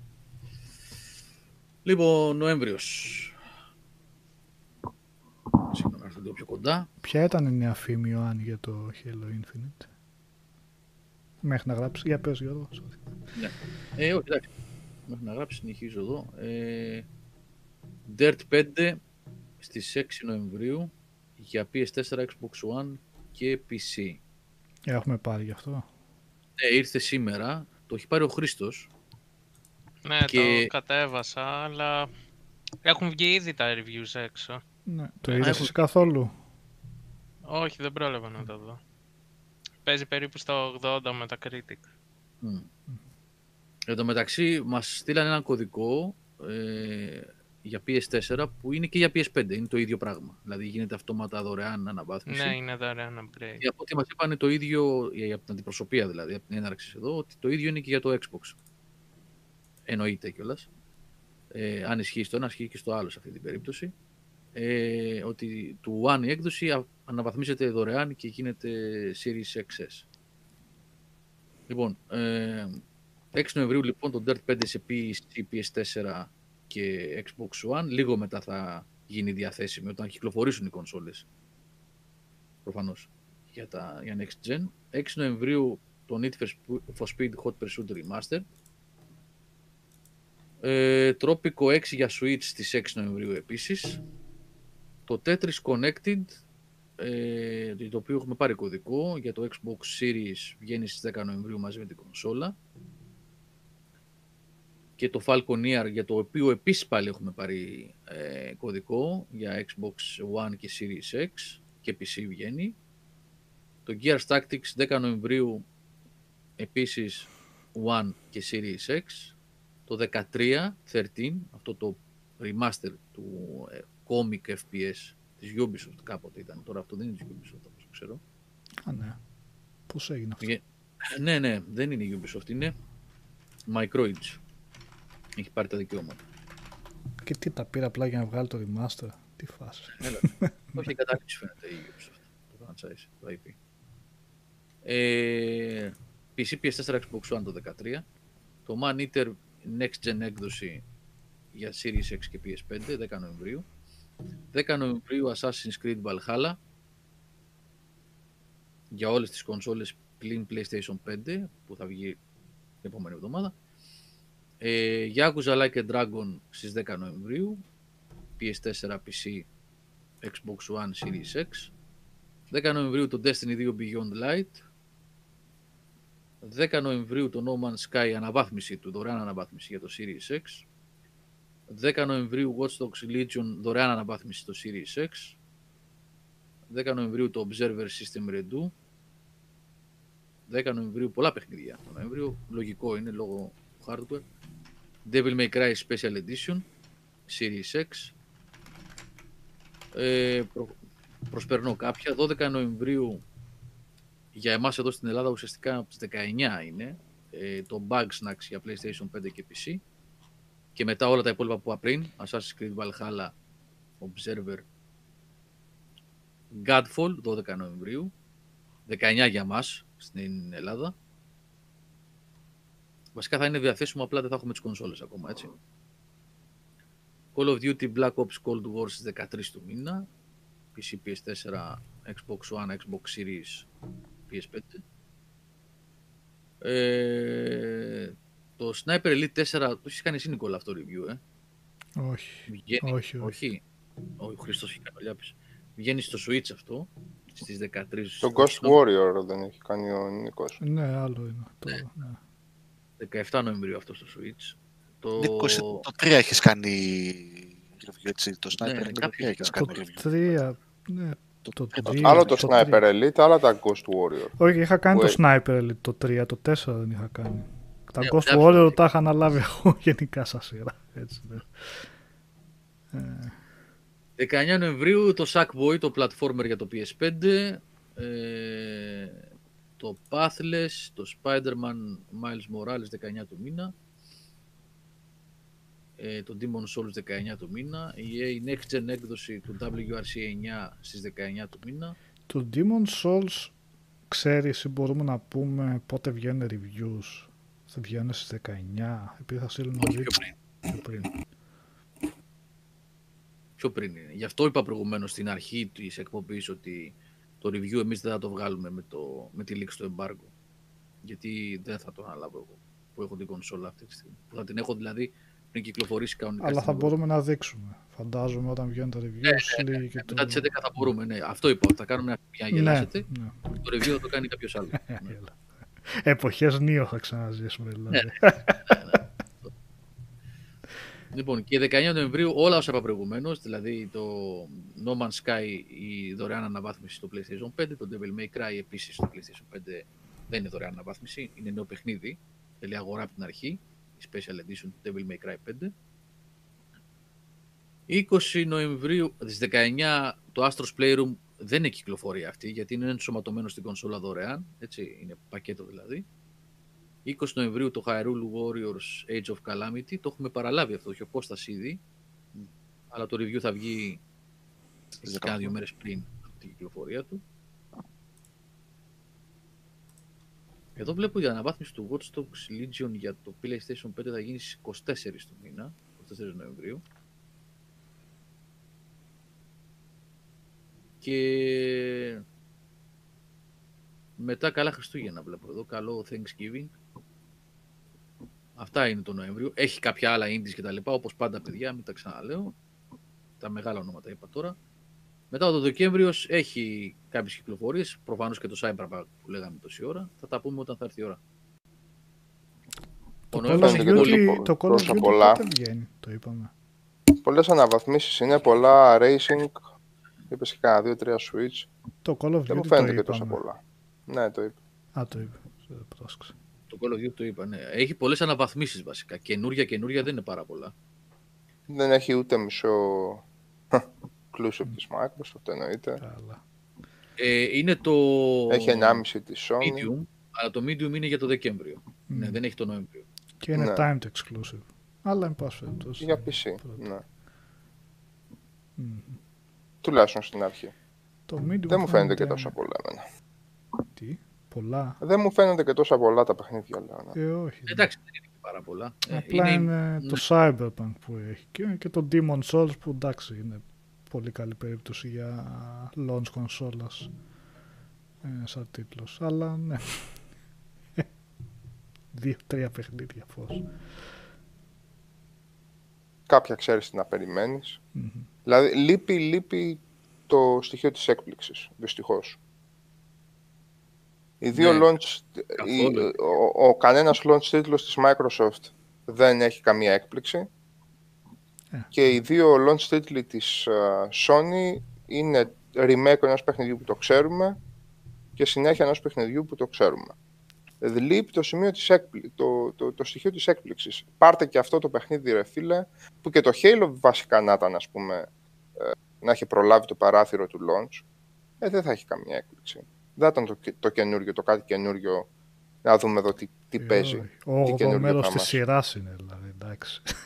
Μμ. Ουσιαστικά- Το 8ο μέρος της σειράς είναι Ε, ουσιαστικά, ναι. εντάξει. Ναι, και στο Άντε, ίδιο να στυλ. είχαμε μία Ναι. απορία για το πώς ε, λειτουργεί το open world του πράγματος. Τελικά για την φήμη που είπε το. Ποιος το είπε, να, ο Ιωάννης νομίζω για το Χέλο. Ανέφερε ποια ήταν η φήμη. Πώς ε, αναφερόταν στο, στην αποχώρηση του director. Ε, όχι, δεν είναι φήμη αυτό. Ξέρω. Δεν ήταν φήμη αυτό. Αποχώρησε. ναι. Δεν ξέρω αν προέκυψε κάτι άλλο. Όπως προέκυψε και η αποχώρηση του, του επικεφαλής της ομάδας Μμ. Το Everwild. Στη Rare. πώς Ναι, το δεν ξέρω με το Everwild τι σχέση είχε ή αν ήταν του παιχνιδιού ή αν ήταν της Rare ο τύπος. Αλλά εντάξει, δεν, α, δεν είναι και το καλύτερο. Ε, όχι. Πώς. Μμ. Hellblade. Τι Hellblade; Σκέτο, Ου, δήλωση. κάτσε Hellblade. ακόμα. Ε, παιδιά, Έχουμε Βλέπουμε. ακόμα. Κάτσε Αυτό νομίζω ακόμα. για 22 και μετά δεν είπε. Ούτε μυρωδιά δεν έχουμε πάρει για το Hellblade. Περίμενε. Το είπαν ή έμεσα το είπαν. Ο creative director της, ε, του Α. Everwild. Ναι, ε, ναι, δεν το λες και χάρη στο creative director. Εν τω μεταξύ Ναι. εικόνα δεν έχουμε δει, ούτε Ναι. ιδέα δεν έχουμε δει, έτσι. Μμ. Μόνο το Και μπορεί να cinematic υπάρχει είδα. το βασικό πρόβλημα εκεί πέρα, που δεν ξέρουν τι κατεύθυνση πρέπει να πάρει το παιχνίδι. Το έχει αυτό Και λίγο όσο- ιδιαίτερα. Ναι, Η και όσο και αν σύγχρονη. μας εκλει- εκπλήσουν αυτά τα πράγματα, εκ των υστέρων μαθαίνουμε σε πάρα πολλά παιχνίδια το ότι φτάνανε μισό χρόνο πριν τα βγάλουν και δεν ξέρανε τι θέλουν να κάνουν. Το ακούσαμε και με το Anthem, το ακούσαμε για πάρα πολλά παιχνίδια. Οπότε δεν με εκπλήσει. Και με παιχνίδια που βγήκαν καλά στο τέλος. Γιατί και στο God of War θυμάμαι ότι το σύστημα μάχης τελευταία στιγμή κατάφεραν και το Μακάρι, δέσανε. ναι, μακάρι να γέρνει εκεί πέρα μεριά. Το παιχνίδι είναι κορυφαίο, έτσι. Δεν το συζητάμε αυτό. Απλά θυμάμαι που Everwild. είχα δει document για το Α, ε, God το of War που Everwild. λέω. Ότι είχε πάει, ποιος ήταν τότε, υψηλόβαθμος τέλεχος στη Sony ε, για να το δει πώς πάει και είχε φύγει τον είχε λούσει κρέας υδρότας γιατί το παιχνίδι τε- τέσσερις, πέντε μήνες ξέρω εγώ πριν την κυκλοφορία του ήταν, ε, ήταν σχεδόν σπασμένο ξέρω εγώ στο σύστημα μάχης. Ευτυχώς δούλεψε αλλά ναι. Κάποια βγαίνουν Anthem στο τέλος. Κάποια βγαίνουν. ε, Τι βγαίνουν, ποιο άλλο παράδειγμα έχουμε, για πείτε; Έχουν και άλλα. Ε, Κακά ή Division καλά; 2. Ε, Καλά ή κακά; Κάποια κακά. βγαίνουν Marvel's Avengers. Marvel's Avengers. ναι. Πάει αυτό, ξεχάστηκε έτσι. Αυτό, Δεν Ω, υφίσταται. άστα. Σάβα, Σάβα, αυτό δεν μπόρεσα να ολοκληρώσω ούτε το single player campaign. Ούτε εγώ. Τόσο αποθητικό μου ήταν αυτό το παιχνίδι. Έφτασα στο 70% περίπου του campaign και το έστειλα πίσω. Το είχα νοικιάσει. Δεν. Έλεγα για ποιο λόγο να το συνεχίσω τώρα, αφού δεν Ναι, με ναι, ναι. τραβάει. Τι να πω, ότι το τέλειωσα. Μάταιο, μάταιο, μάταιο, μάταιο, μάταιο. Στο Anthem, που ήταν αυτό που ήταν το χάλι, το μαύρο κτλ. Είχε και ένα gameplay, γούσταρες και την Ένα πτήση. κόσμο. Δεν το συζητάω. Το Anthem βασικά για μένα ήταν πολύ καλύτερο ακριβώς επειδή έκανε κάτι στο gameplay. Πραγματικά για μένα. Δηλαδή και τα δύο τα θεωρώ αποτυχίες, αλλά το Anthem είχε κάτι να δώσει μέσα στην αποτυχία του. Κάτι είχαν καταφέρει και το Avengers είναι ένα απλά καλογιαλισμένο movie tie-in. Δεν ήταν movie tie-in, αλλά καταλαβαίνετε με ποια άποψη έτσι. Ε, Είναι Ναι, σε ναι. αυτή την κατηγορία, απλά προωθήθηκε πολύ περισσότερο και είχε ένα γυάλισμα παραπάνω από τα παραδοσιακά movie tie-ins που στην πλειονότητα ήταν για, για πέταμα. Εντάξει, είναι για πέταμα το Avengers, μπορεί κάποιο να το παίξει και να ευχαριστηθεί, αλλά είναι απογοητευτικό βασικά, εν τέλει και αυτό. Ε, και εντάξει, είναι, εντάξει, για μένα συνεχίζει και είναι απίστευτο το πώς τέλος πάντων το έχουμε πω- πολύ, πει πολλές φορές. Απλά είναι τόσο δυνατό το franchise να περάσει στην αφάνεια τόσο γρήγορα. Και με αυτό το μοντέλο που θέλουν να το προωθήσουν του Gas. Πολύ Είναι αποτυχία. απίστευτο το τι έγινε με το Anthem. Εγώ, με το Anthem λέω, συγγνώμη, με το Avengers. Εγώ δεν, δεν το πιστεύω. Πρώτα απ' όλα, του γύριζε την πλάτη ο κόσμος από ό,τι έχω διαβάσει. Επιφυλάσσομαι, αν κάνει κάποιος ξέρει καλύτερα να με διορθώσει. Μα παρακαλώ. την άλλη φορά, ρε, Αλλά Γιώργο, Τι λέγαμε. διαβάζω, στο PC ειδικά, στο Αυτό, PC ναι. που είναι μετρήσιμο κιόλας, ε, τίποτα. Γεια σας. Ε, αυτά δεν λέγαμε τα στατιστικά την άλλη φορά, μέσω του Steam. Που βρίσκεται στα τάρταρα σε σχέση με τα άλλα. Ε, Καλά, το Anthem που λέει ο Αντώνης αυτό, εδώ ε, πέρα, ο αυτό. φίλος, λέει κάτι ακούστηκε το Anthem θα κάνει ολοκληρωτικό reboot. Εγώ το έχω φρέσκο Σε το δύο Anthem. χρόνια. Όχι, ε, ναι, ναι, Σάβα. Το έχω φρέσκο γιατί το έβαλα πριν από. Πρέπει να είναι τρεις εβδομάδες. Παραπάνω δεν είναι εκεί. Τρεις εβδομάδες, άντε να είναι μήνας. Χοντρά, χοντρά. Δεν έχει αλλάξει τίποτα, παιδιά. Δεν λέω ότι θα έπρεπε να έχει. α, Υπάρχει πλάνο, το ξέρω ότι υπάρχει πλάνο. Αλλά λέω, 1,5 χρόνο μετά, όπως το αφήσαμε, έτσι το βρήκα. Το, ή- Μα- Τίποτα. Εσύ- Έχουν ένα μαγαζάκι εκεί που πουλάνε skins. Έτσι. είναι, είναι θλιβερή η εικόνα του παιδιά του Anthem. Όπως το αφήσαμε έτσι το βρήκαμε. Τίποτα, τίποτα, τίποτα, τίποτα. τίποτα. Άδειο. Ο ίδιος χάρτης, τα ίδια loadings, βελτιωμένα σε σχέση με, τη- με, τα, με το launch day, αλλά εμείς το είχαμε δει και λίγο βελτιωμένο έτσι κι αλλιώς. Παίξαμε και κάνα δύο εβδομάδες μετά. Όπως το αφήσαμε μία-δύο εβδομάδες μετά το launch, αυτό, αυτό, αυτή η θλιβερή εικόνα της ερημιάς, του τίποτα, αυτό.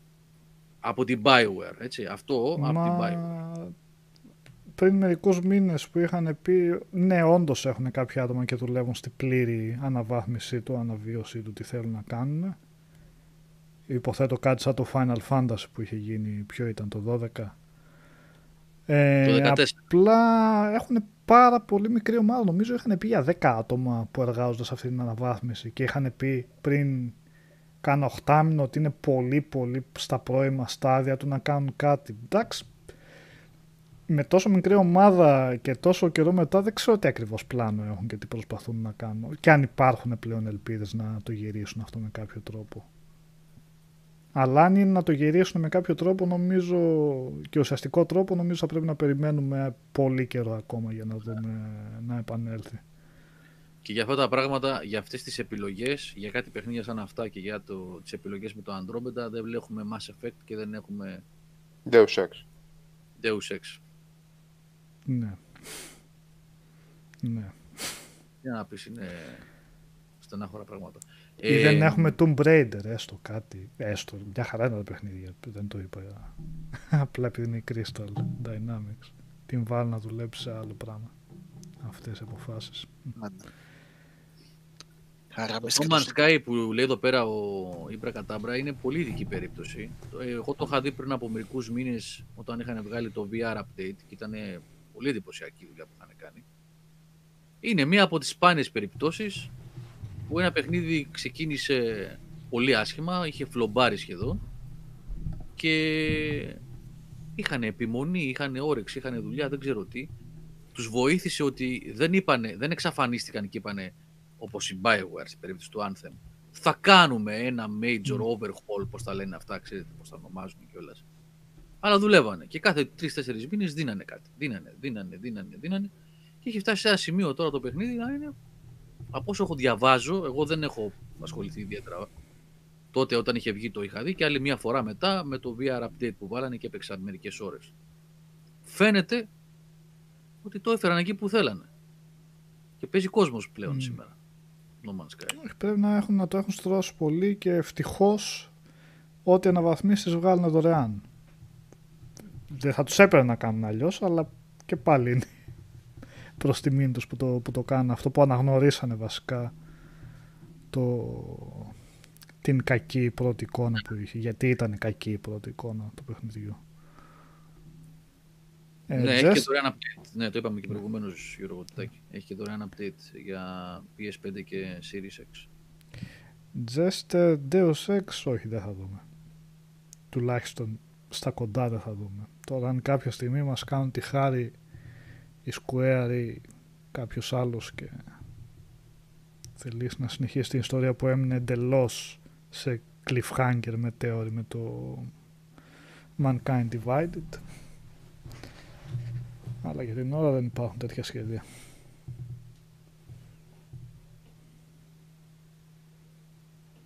Είχαμε. Και υπήρχε και εκείνο το φοβερό και τρομερό project Ποιο είναι, Ε, ποιο; του Deus Ex Universe, δεν το λέγανε; Ναι. Τι θέλω να κάνω αυτό; Αυτοί ξέρανε. Τι ρωτάς; Τι είναι αυτά που ρωτάς; Τι χαλασλέψεις τα παιδιά. Τι είναι αυτά που ρωτάς; UPS, ο Σάβα έχει UPS, ας σου πει η John V. UPS γενικά καλό είναι να έχεις έτσι κι αλλιώς. UPS έχω δύο, Γιατί; Όχι ένα. Ένα έχω για το μεγάλο τον υπολογιστή και ένα για το μικρό. έλεγα UPS για το UPS μήπως. Διπλή ασφάλεια. Όχι. ένα. και ένα μικρούλι μικρούλι για το modem. Μμ. Αλλά το μεγάλο μου είναι ένα EPC κτίνος, 200 ευρώ το είχα πάρει. Γιατί στο ένα δεν μπορείς να τα συνδέσεις όλα. Πώς πάει. Όχι, αυτό; δεν, ε, είναι τε- σε τελείως άλλα μέρη. Α, Μην το σκίσω. Και χρησιμοποίησα ένα παλιότερο καλό που είχα με αλλαγμένη μπαταρία και ένα για τον μεγάλο τον υπολογιστή. Που βλέπεις και το φορτίο, του βλέπεις τη φθορά του μέσω προγράμματος της APC κανονικά. Πόση ώρα κρατάει αυτό; Μόνο του; Κοίταξε, τον δικό μου, τον, το δικό μου το PC μαζί με τη 45 και ε, την ώρα που παίζεις, δηλαδή να έχει και φόρτο από άποψη watt, μπορεί να κρατήσει και 7 και 8 και 10 λεπτά, αναλόγως. Α, είναι ξεκάθαρα για να προλάβεις να κλείσει το μηχάνημα έτσι. Ναι, όχι για να δουλέψεις, σε καμία περίπτωση. Όχι για να κρατήσει και να σου δίνει. Ναι. Δεν πήρα... Απλά είναι πάρα πολύ ωραίο και σταθερό με, ε, με την εξομάλυνση τάσης, με τα πάντα. Σας είχε τύχει ποτέ με ρεύμα να σας κάει κάτι και σας το chat βασικά, ε, όντως δηλαδή να πεις ότι ε, ε, μου έπρεπε να είχα UPS μου τα έκαψε όλα σε τέτοια Έχω φάση. κάψει μητρική. Το- Ναι, ρε, εσύ, οπωσδήποτε. Ναι, πρέπει να τι. έχεις έστω σταθεροποιητή ρεύματος, τάσει. Μμ. Αν δεν έχει UPS, κάτι πρέπει να έχεις. Α, Απλά εμπειρικά λέω αν έχετε. Ναι, ναι, ναι. ναι. Οκ. Εγώ, ε, εμένα μου κάει και πριν από 1,5 χρόνο ολόκληρη πλακέτα. Δεν έχει να κάνει με υπολογιστή, γενικά μιλάω. Πλακέτα ψυγείου. Ολόκληρη πλακέτα. Έφυγε. Όχο. Α, ναι. 120 ευρώ βεβαίως. Και Πω. από, από τότε πήγα, πήρα σταθεροποιητή τάση και έχω βάλει από Ε, πίσω. εκεί δεν βάζεις UPS. Τι ξεχωριστά σε κάθε συσκευή του σπιτιού θα βάλεις; Σταθεροποιητή τάσης. Όχι Αυτό UPS. που μπαίνει εννοείς. Ναι, τι να, τι να κάνει το ψυγείο. Σταθεροποιητή τάση, τι εννοείς. Πού μπαίνει αυτό. Κάτσε Είναι να μια δω. συσκευούλα η οποία μπαίνει και σε περίπτωση που κοπεί το ρεύμα και έρθει απότομα και κάνει αυτά τα spikes Μμμ. που λένε καρφιά, γιατί όταν έρχεται το ρεύμα Εκεί είναι το πρόβλημα. Το Κάτσε, μεγάλο. εγώ βλέπω κάτι θηρία εδώ πέρα. Εσύ τι εννοείς, κάτι πιο απλό. Είναι μπρίζες που μπαίνουν πριν από το φύς, από την πρίζα του ψυγείου ή του καταψύκτη. Τι μέγεθος έχουν. Κάτσε, θα βάλω ένα εδώ και θα μου πεις. αν Μέγεθος είναι. πρι- τόσο μπρίζας. Είναι. Εσύ κάτι- τώρα τι το θες αυτό για το κάτι πλυντήριο τέτοιο. πιάτων; Εγώ, όχι, τι ρωτάω σκέφτεσαι; γενικά. Α, ρε έλα παιδί να μου. αγοράσεις, α. Απλά επειδή το πιάσαμε Αυτό να σου το συζήτηση αυτό. συνδέσω εγώ το πλυντήριο πιάτων. άμα. Αυτό βασικά δεν μου το πες. Α, για να βάλει φωτογραφία. Όταν είχα έρθει δεν μου έπαιζε να τα φτιάχναμε αυτά. Έχει περάσει καιρός βέβαια. Εγώ τα Θα φτιάχνω μου όλα μόνος έβαζες μου. μπρίζα στο σπίτι. Ό,τι θέλεις. Οκ. Εγώ τα κάνω όλα αυτά μόνος μου, να ξέρεις.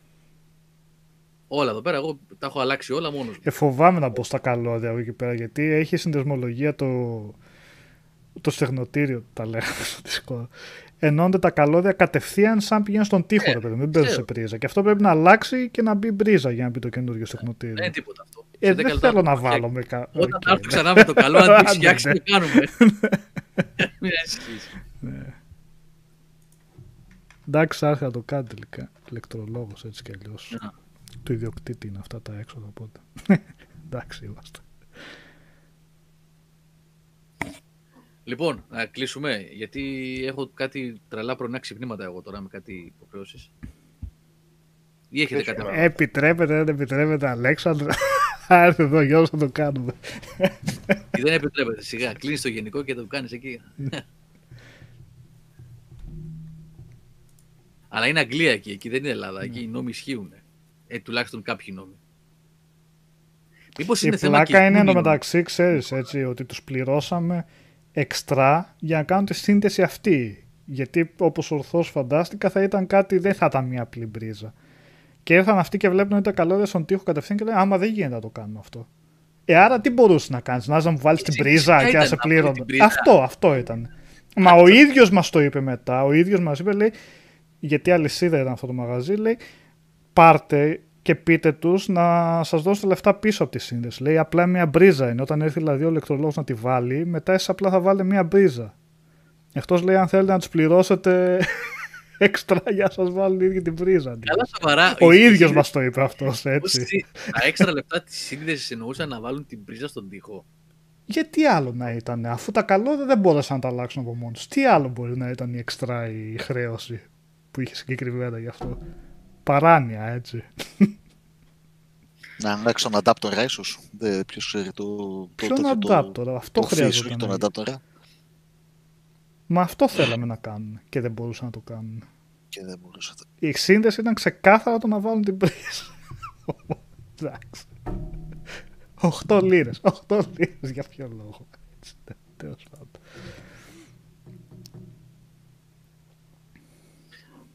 Ωραία. Παιδιά, έχετε να προσθέσετε κάτι ή κλείνουμε; Κινηματογράφο δεν θα πούμε κάτι. Τι να πούμε. Εγώ ξεκίνησα το Modern Family και βλέπω είναι ωραία παρεούλα, Ωραία. ωραία, σειρούλα. Με προφανές ε, επιρροές από το Office, προφανέστατες. Εντάξει, ωραία δουλειά είναι. Ωραία είναι. Βλέπετε εύκολα και είναι και πολύ safe με την έννοια της οικογένειας. Ναι, εντελώς, ναι. Για οικογένεια, γιατί το βλέπουμε οικογενειακός, είναι πολύ safe. Δεν Έχει ωραίους χαρακτήρες βασικά μέσα. Ναι, ναι, Πολύ ναι, ναι. συμπαθητικούς. Τουλάχιστον μέχρι εκεί που είμαστε τώρα στη δεύτερη, δεύτερη ή όχι τρίτη, αρχή τρίτη σεζόν. Ε, νομίζω. 9 πόσες έχει, 10. Στις δύο Δέκα τελευταίες πέφτει, στις δύο τελευταίες είναι ξεμείναμε από Φαντάζομαι, ιδέες, κλασικά. απλά μας δίνουν budget για να βγάλουμε πε- ξεμένει κανονικά από ιδέες. Αλλά γενικά Καλή, κρατάει καλή, για καλή. αρκετό καιρό. Εντάξει, Ναι. εντάξει.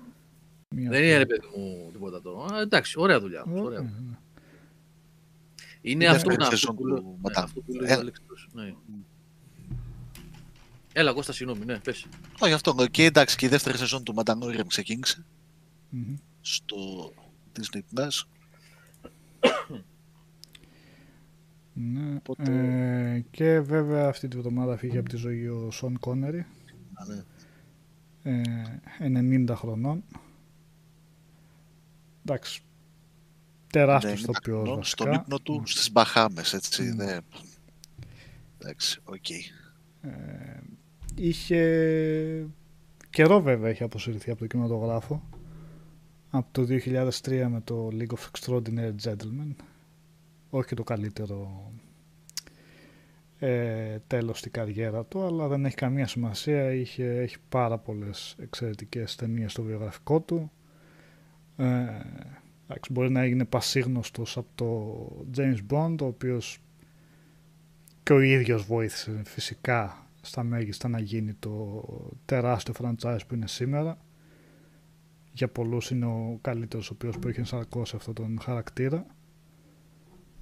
Ε, αλλά πέρα από αυτό έχει παίξει και σε πολλές άλλες κορυφαίες ταινίες όπως το ε, φοβερό The Man Who Would Be King ε, του John Huston με τον Michael Caine με τον οποίο ήταν και πολύ καλοί φίλοι ε, εξαιρετικό ήταν και το The Hill του Sidney Lumet με, ένα,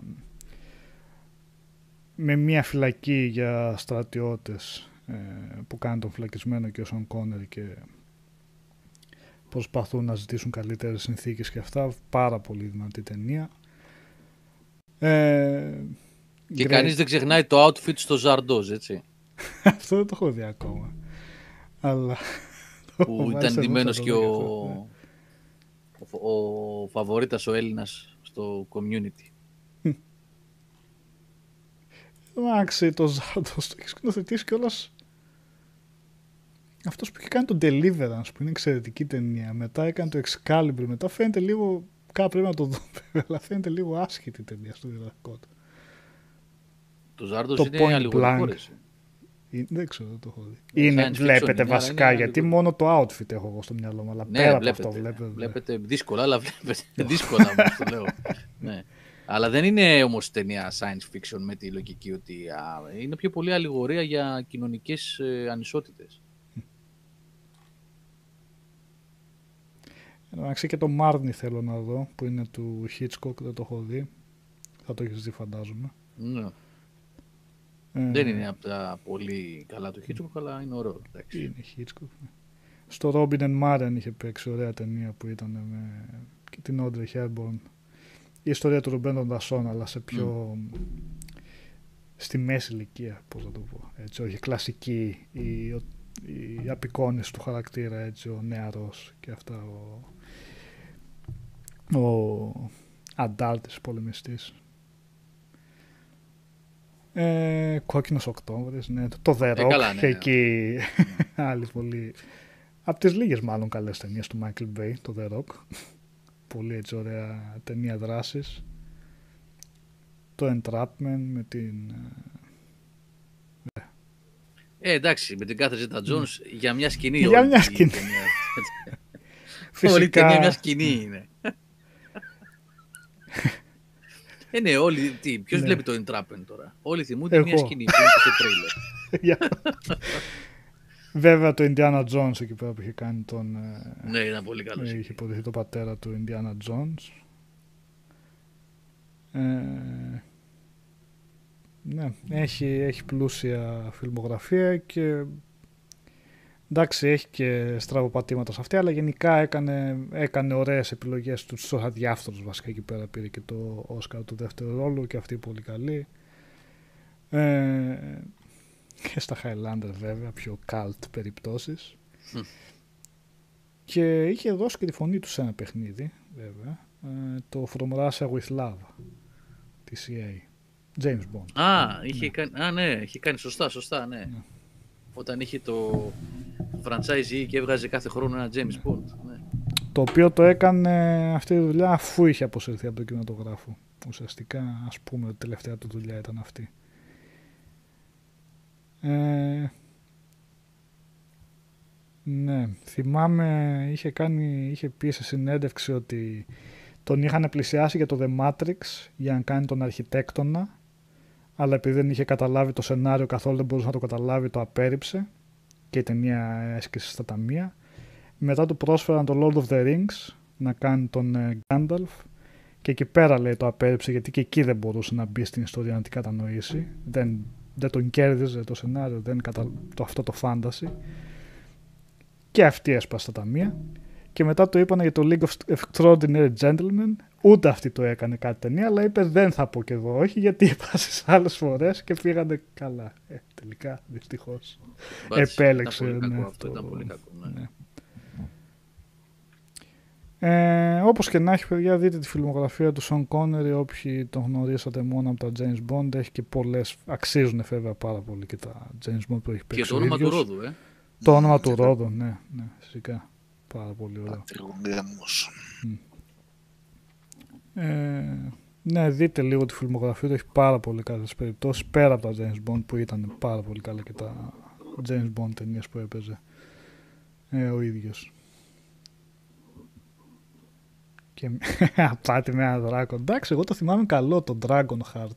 Έκανε τη φωνή του δράκου με τον ε, Dennis Quaid. Βέβαια το είχα δει τότε στο κινηματογράφο που ήμουν μικρός και μου είχε αρέσει πολύ πλέον, δεν ξέρω αν Τραγωδία είναι. είναι. οκ. Ναι, ναι, ναι. Δεν έχει Τόσο γεράσει καλά, πολύ. δεν είναι Καθόλου καλά. Μάλιστα. Καθόλου καλά. Και έπαιζε και στο Time Bandits σχεδόν κάμεο ρόλο στον Τον αγαπημένο. Αγαμένο. ναι, ναι. Πολύ περίεργη ταινία αυτή. Έτσι. Ταινιάρα την αγαπάω Πολύ περίεργη ατμόσφαιρα. έργα. Και το φινάλε, εγώ είχα δει το φινάλε. Ήμουν μικρός τότε σχετικά. Μικρός. Ναι. Την είχα δει μικρό στην ταινία. Τι έγινε εδώ στο, φι- στο φινάλε, το θυμάσαι. Ξαφνικά έτσι που τελειώνει; Ναι.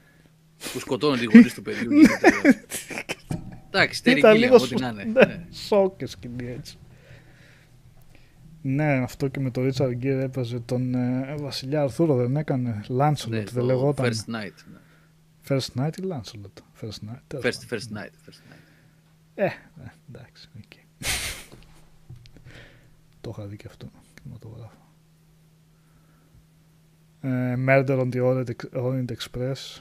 Καλά, δεν είχε πρωταγωνιστικό ρόλο, αλλά δείτε αυτό, μην δείτε το καινούριο του Kenneth Branagh. Αυτό Ο- το, α, Μακριά από, το, από αυτά που κάνει ο Κινέθ Μπράνα γενικώς. το Murder on the Orient Express είναι το Sidney Lumet. Με τον γενικά- Albert Finney είναι αυτό που ναι. λέει ο Νικόλα.